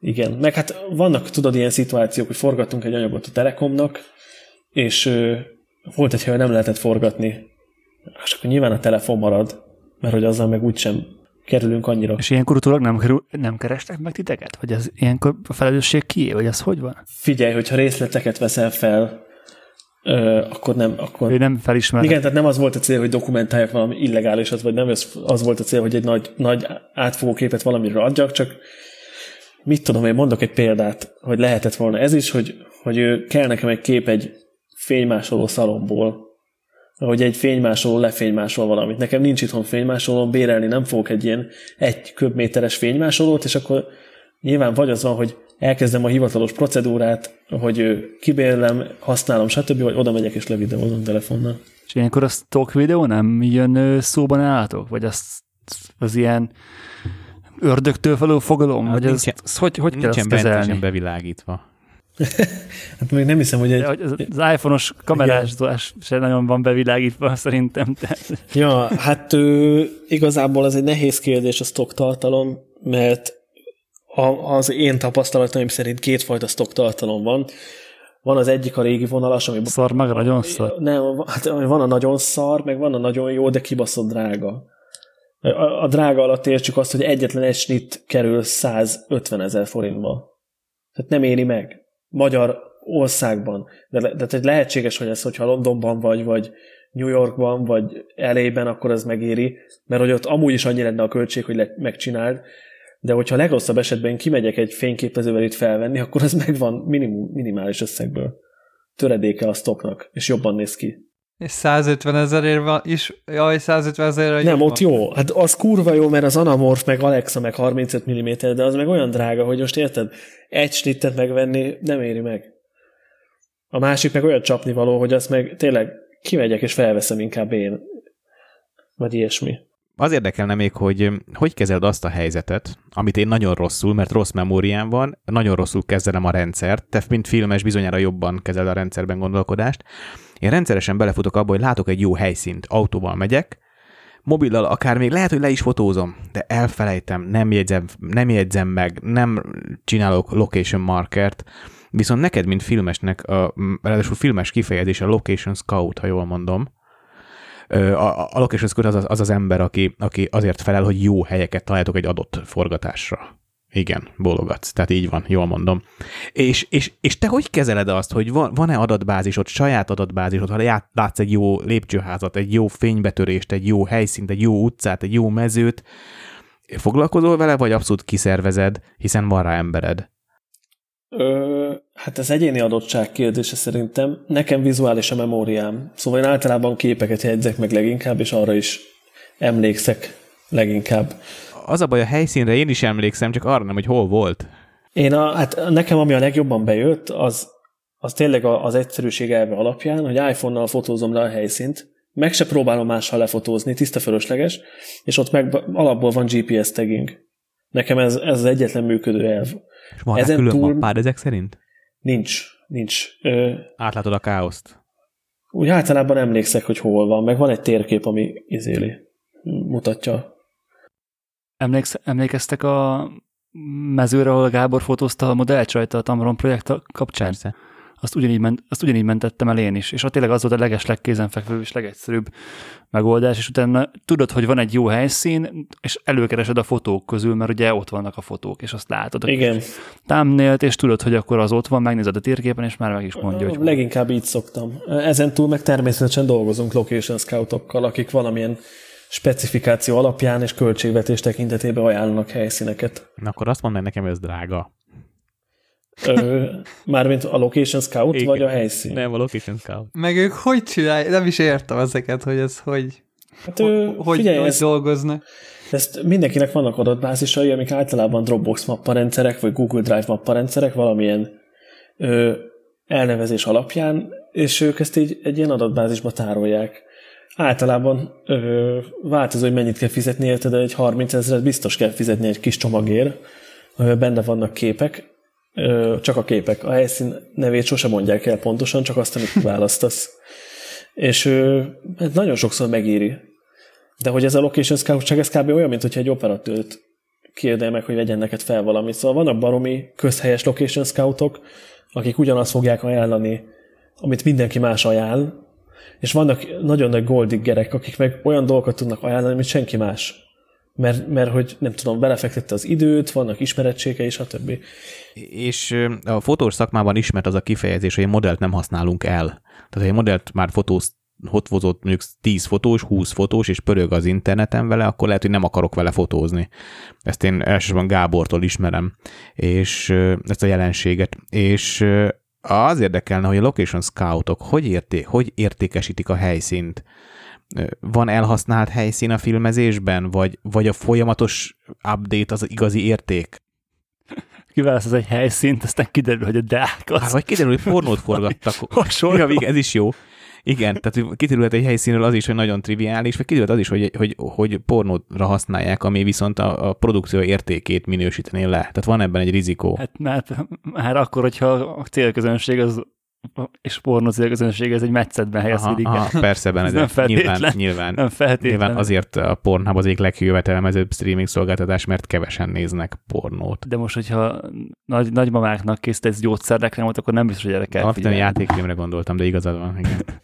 Figyelj, igazából ez megint szétbomlik szervizprodukció, meg nem szervizprodukció kérdésére, mert nagyon sokan konkrét híres helyszínekért jönnek ide. Tehát pont azért választják ezt az országot, mert nagyon könnyű, nagyon sok történelmi időpontot és, és nagyon sok ö, ö, geográfiai helyszínt reprodukálni, vagy replikálni. Figyelj, ha hősök terét keresi majd egy filmes crew a jövőben, én azt ki tudom számlázni. Tehát, meg, tehát ha, ezt, ezt nehogy, nehogy kiadjátok, jó? Tehát te veszik jussak, jussak már eszetre. Hősök tere, te veszik le, ezeket kenem vágom, tényleg kajakra. Pont, pont az ellenkezője nagyon nehéz, Persze. amit te is mondtál, Bence, hogy olyan helyszínt találni, ami nem tűnik nagyon magyarosnak. Hát igen, mi ezzel megszenvedtünk a Getta Klipnél például. Két hétig kerestünk egy mezőt, ami nem tűnik egy magyar pusztának, meg, meg egy házat is, meg ilyesmi. Hát ez abszolút, itt, ott például egyetlen egy embernek, egy location scoutnak köszönhető volt. Akinek úgy elmeséltük, hogy körülbelül mit szeretnénk, és ő nagyon jól tudott hozni erre megoldásokat. És ilyenkor hogy járja az országot, és talál valamit? Vagy ez hogy? Hát csomóféle van, ez attól függ, hogy mennyi pénzed van, és kit keresel meg. Van, aki cégformában működik, és annyira sok megkeresése, hogy vannak alkalmazottai, akik igazi location scoutok, és egész nap járják a várost, és fotóznak, meg jegyzetelnek információkat. Van olyan, aki egy személyben csinálja szabadúszóként, és ő, ő ismer helyeket, és magától járkálja. Van olyan, aki megrendelésre jár ki, tehát mondok egy tök egyszerű példát, forgott itt egy BBC-s anyag, egy sorozat, és kiadták kedről szerdára, hogy kell találni egy sikátolt. Három ember fogta szépen a kis kabátját, és kiment sikátolnak kinéző utcát keresni. Szerintem én tudok egyet. Végül azt hiszem találtak valahol, tehát végül megoldották, de nagyon, nagyon nagy nehézség volt. Ez annyira szürreálisan hangzik nekem egyébként, hogy ez, ez egy szakma. Ja, de, de hogy ebbe egyébként például Stanley Kubrick nagyon durván előjárt, mert ő, ő ezt elképesztő kemény vonalasan űzte. Tehát volt egy embere, akivel olyan dolgokat csinált, ami még a mai világban is abszolút, itt a mai világban nem abszolút, mert van már Google Street View, de hogy, hogy megcsinálta azt, hogy végig fotóztatta egy utcának a teljes homlokzatát egy létráról, úgyhogy ne legyen toz, egy location scout hogy ő ezt így meg tudja nézegetni, hogy vajon jó-e ott a jelenet. És mind a két oldalt. És a csávó két napot töltött azzal, hogy egy, egy három méteres ilyen kinyitható létrával öt méterenként lőtt egy hát, képet. Hát, és aztán büzsé. egy ilyen mega, mega panorámával összeszticselték. De ezzel szemben például van tök, tökre innovatív gondolkodás, aminek a, a nagy ö, fákjavívője a Wes Anderson. Ő csomó, csomó ilyen híres Wes Anderson helyszínt a Google Maps-en talált meg. És ő csak így szörfölget a Google Maps-en. Nézelődik, nézelődik, aztán megtalálja. Igen, az, az simán lehet csinálni, csak ja, hát azért bele kell fektetni az időt. Amikor azt mondod, hogy két hetet töltöttetek ezzel a munkával, hogy megtaláljátok azt az egy házat, meg a pusztát, az itt mit jelent a két hét effektíve, az effektív munka? Tehát, hogy nem tudom, több ember belül az autóba, és nézi, nézitek az út széléről, hogy hogy néz ki az adott puszta? Te jobbra nézel, én bar nézek, és így mentek 90-nel. Igen, kávé. Hát én voltam szerintem hét darab mezőn. szinte minden délutánom arról szólt, hogy beülök a kocsiba, és lekurulok egy mezőt megnézni, és megállapítom, hogy ez szar, és utána visszamegyek.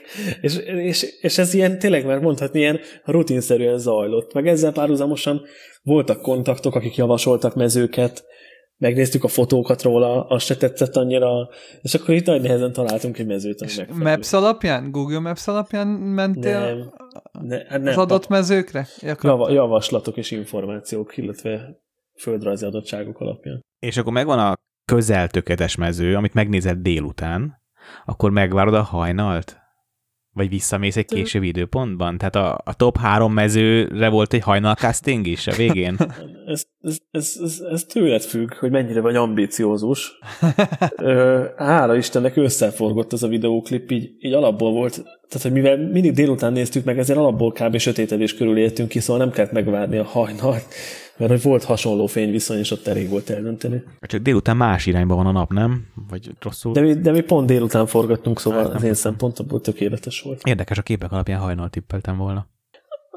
Az, az örömteli, de egyébként igen, az egy, az egy naplemente naplement egy, volt. Azt vettem észre a nációk tekintetében, akiket favorizálták korábban, hogy mindig északi jellemzően. Jó, csehek azok annyira nem, de ott meg sok a hegy de ugye a lengyelek is északiak jellemzően, a skandináv filmek is északiak, tehát nekik azért van egy olyan forjuk, hogy a fél nap az naplemente. Meg hát bizony, azért az barom jó lehet, hogy, hogy van több órát, kék órát forgatni, meg több órát naplementét forgatni. Szóval, hogy ők, ők ott könnyen operálnak ezekkel a lehetőségekkel, mi itt meg 20 percbe próbáljuk belesűríteni azt, amit ők órákig csinálnak. Hát igen, ez ilyen. Náluk nyáron is ez a full felhős, lágy, kicsit ilyen kékes színvilágú időjárás van, vagy nem tudom, nyilván hidegebb a, a napfénynek valahogy a színe éjszakabbra, valahogy, valahogy más, tényleg más a hangulata. Hát én Norvégiában váltam fotósá, ott minden áldott nap magam alá húgyoztam örömömbe, olyan fények voltak. Tehát, hogy ott, ott, ott D70-es, Kitobi, bárhova lőttél, bármit lőttél, gyöny- házak gyönyörűek voltak, emberek gyönyörűek voltak, minden fantasztikus volt. Ja, hát igen, itt ezt nehezebb, nehezebb kivitelezni. Bence, van olyan ember, amit keresel éppen most, amire igazán szükséged lenne, egy, egy, egy kurva jó fodrász, egy, egy, egy rohadt jó location scout, az már volt az utcsó, tehát mi, mi most ne, jó setfotós. Jó setfotós, de jó, de jó, de jó, de jó, köszi Benedek. Va, va, és Mit azért nem... neked a business, Peti, nem tudom, figyelsz Azért nem technikát kérdezek, mert az annyira uncsi. És akkor ez egy utolsó kérdés részemről Majd már. én ezután még szeretnék Pedig amúgy technikára kérdést. pont könnyebben tudok válaszolni. Azért, azért, azért, könnyű kérdéseket nem kapsz itt, majd az egy másik podcast. hát persze, set designert azt vettem észre, hogy nagyon sok külföldi film azért gyönyörű, mert elképesztően gazdag a set design, és izgalmasan van kialakítva. A gazdagság alatt most ne arra gondoljunk, hogy hány tárgy van berakva a szobába, hanem, hanem az, aki kitalálta, az, az elképesztően izgalmas dolgokat tud kitalálni. És, és csomó esetben én, én annak vagyok a híve, hogy igazából nem az számít, hogy milyen kamerával, milyen optikával vettük fel, hanem hogy, hogy olyan különlegesen szép látványokat tudnak összehozni látványtervezők. És nagyon örülnék, hogyha hirtelen előbukkanna valaki egy, egy itt a Baltókon egy kávéra, aki azt mondja, hogy figyelj, dúd, nagyon szépeket tervezek, és tervezzünk együtt. Ez csodálatos lenne. Hát én csak annyit kérdeznék tehát Bence, az adás végén, hogy mi kell ahhoz, hogy a Leica M6-ot visszavásároljam tőled valamikor a közeljövőben? Én tudok erre több pénz. Lehetetlen sajnos. Ez a, ez a váz, ez a síromba velem jön, úgyhogy ez sajnos nem elérhető már eladásra.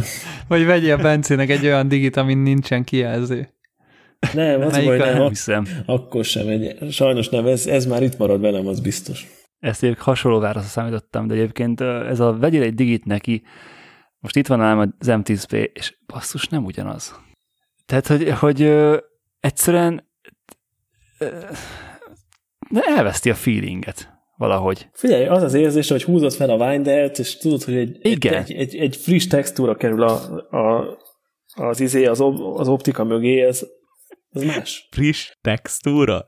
Hát ez mi zseniális. Persze, hát mi más? Bent az előző válaszodra csak annyit, hogy én nagyon-nagyon értékelem az embereket, akiknek vannak elveik ez egy nagyon ritka dolog szerintem a mai, napok, mai manapság, és ez, ez, ez részemről egy nagy respektet vált ki az irányodba.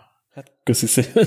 meg a Leikával jól körbe is értünk, hogy így kezdtük a podcastet, és így is hagyjuk abba. Köszönjük Bencének, hogy időt szánt ránk, és a hallgatókra, és válaszolt a kérdéseinkre. Bence, az elérhetőségeidet mondd már be, hogy hol találnak meg téged a hallgatók. A set designer hol keressen? A Bartókon kívül, belül.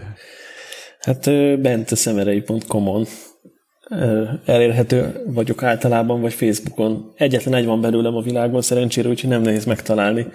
Úgyhogy, de egyébként a legkönnyebb egy Instagram DM, vagy a Facebookon egy DM. Ott meg Bence Szemerei Stills. Simán Bence Szemerei, vagy Bence Szemerei igen.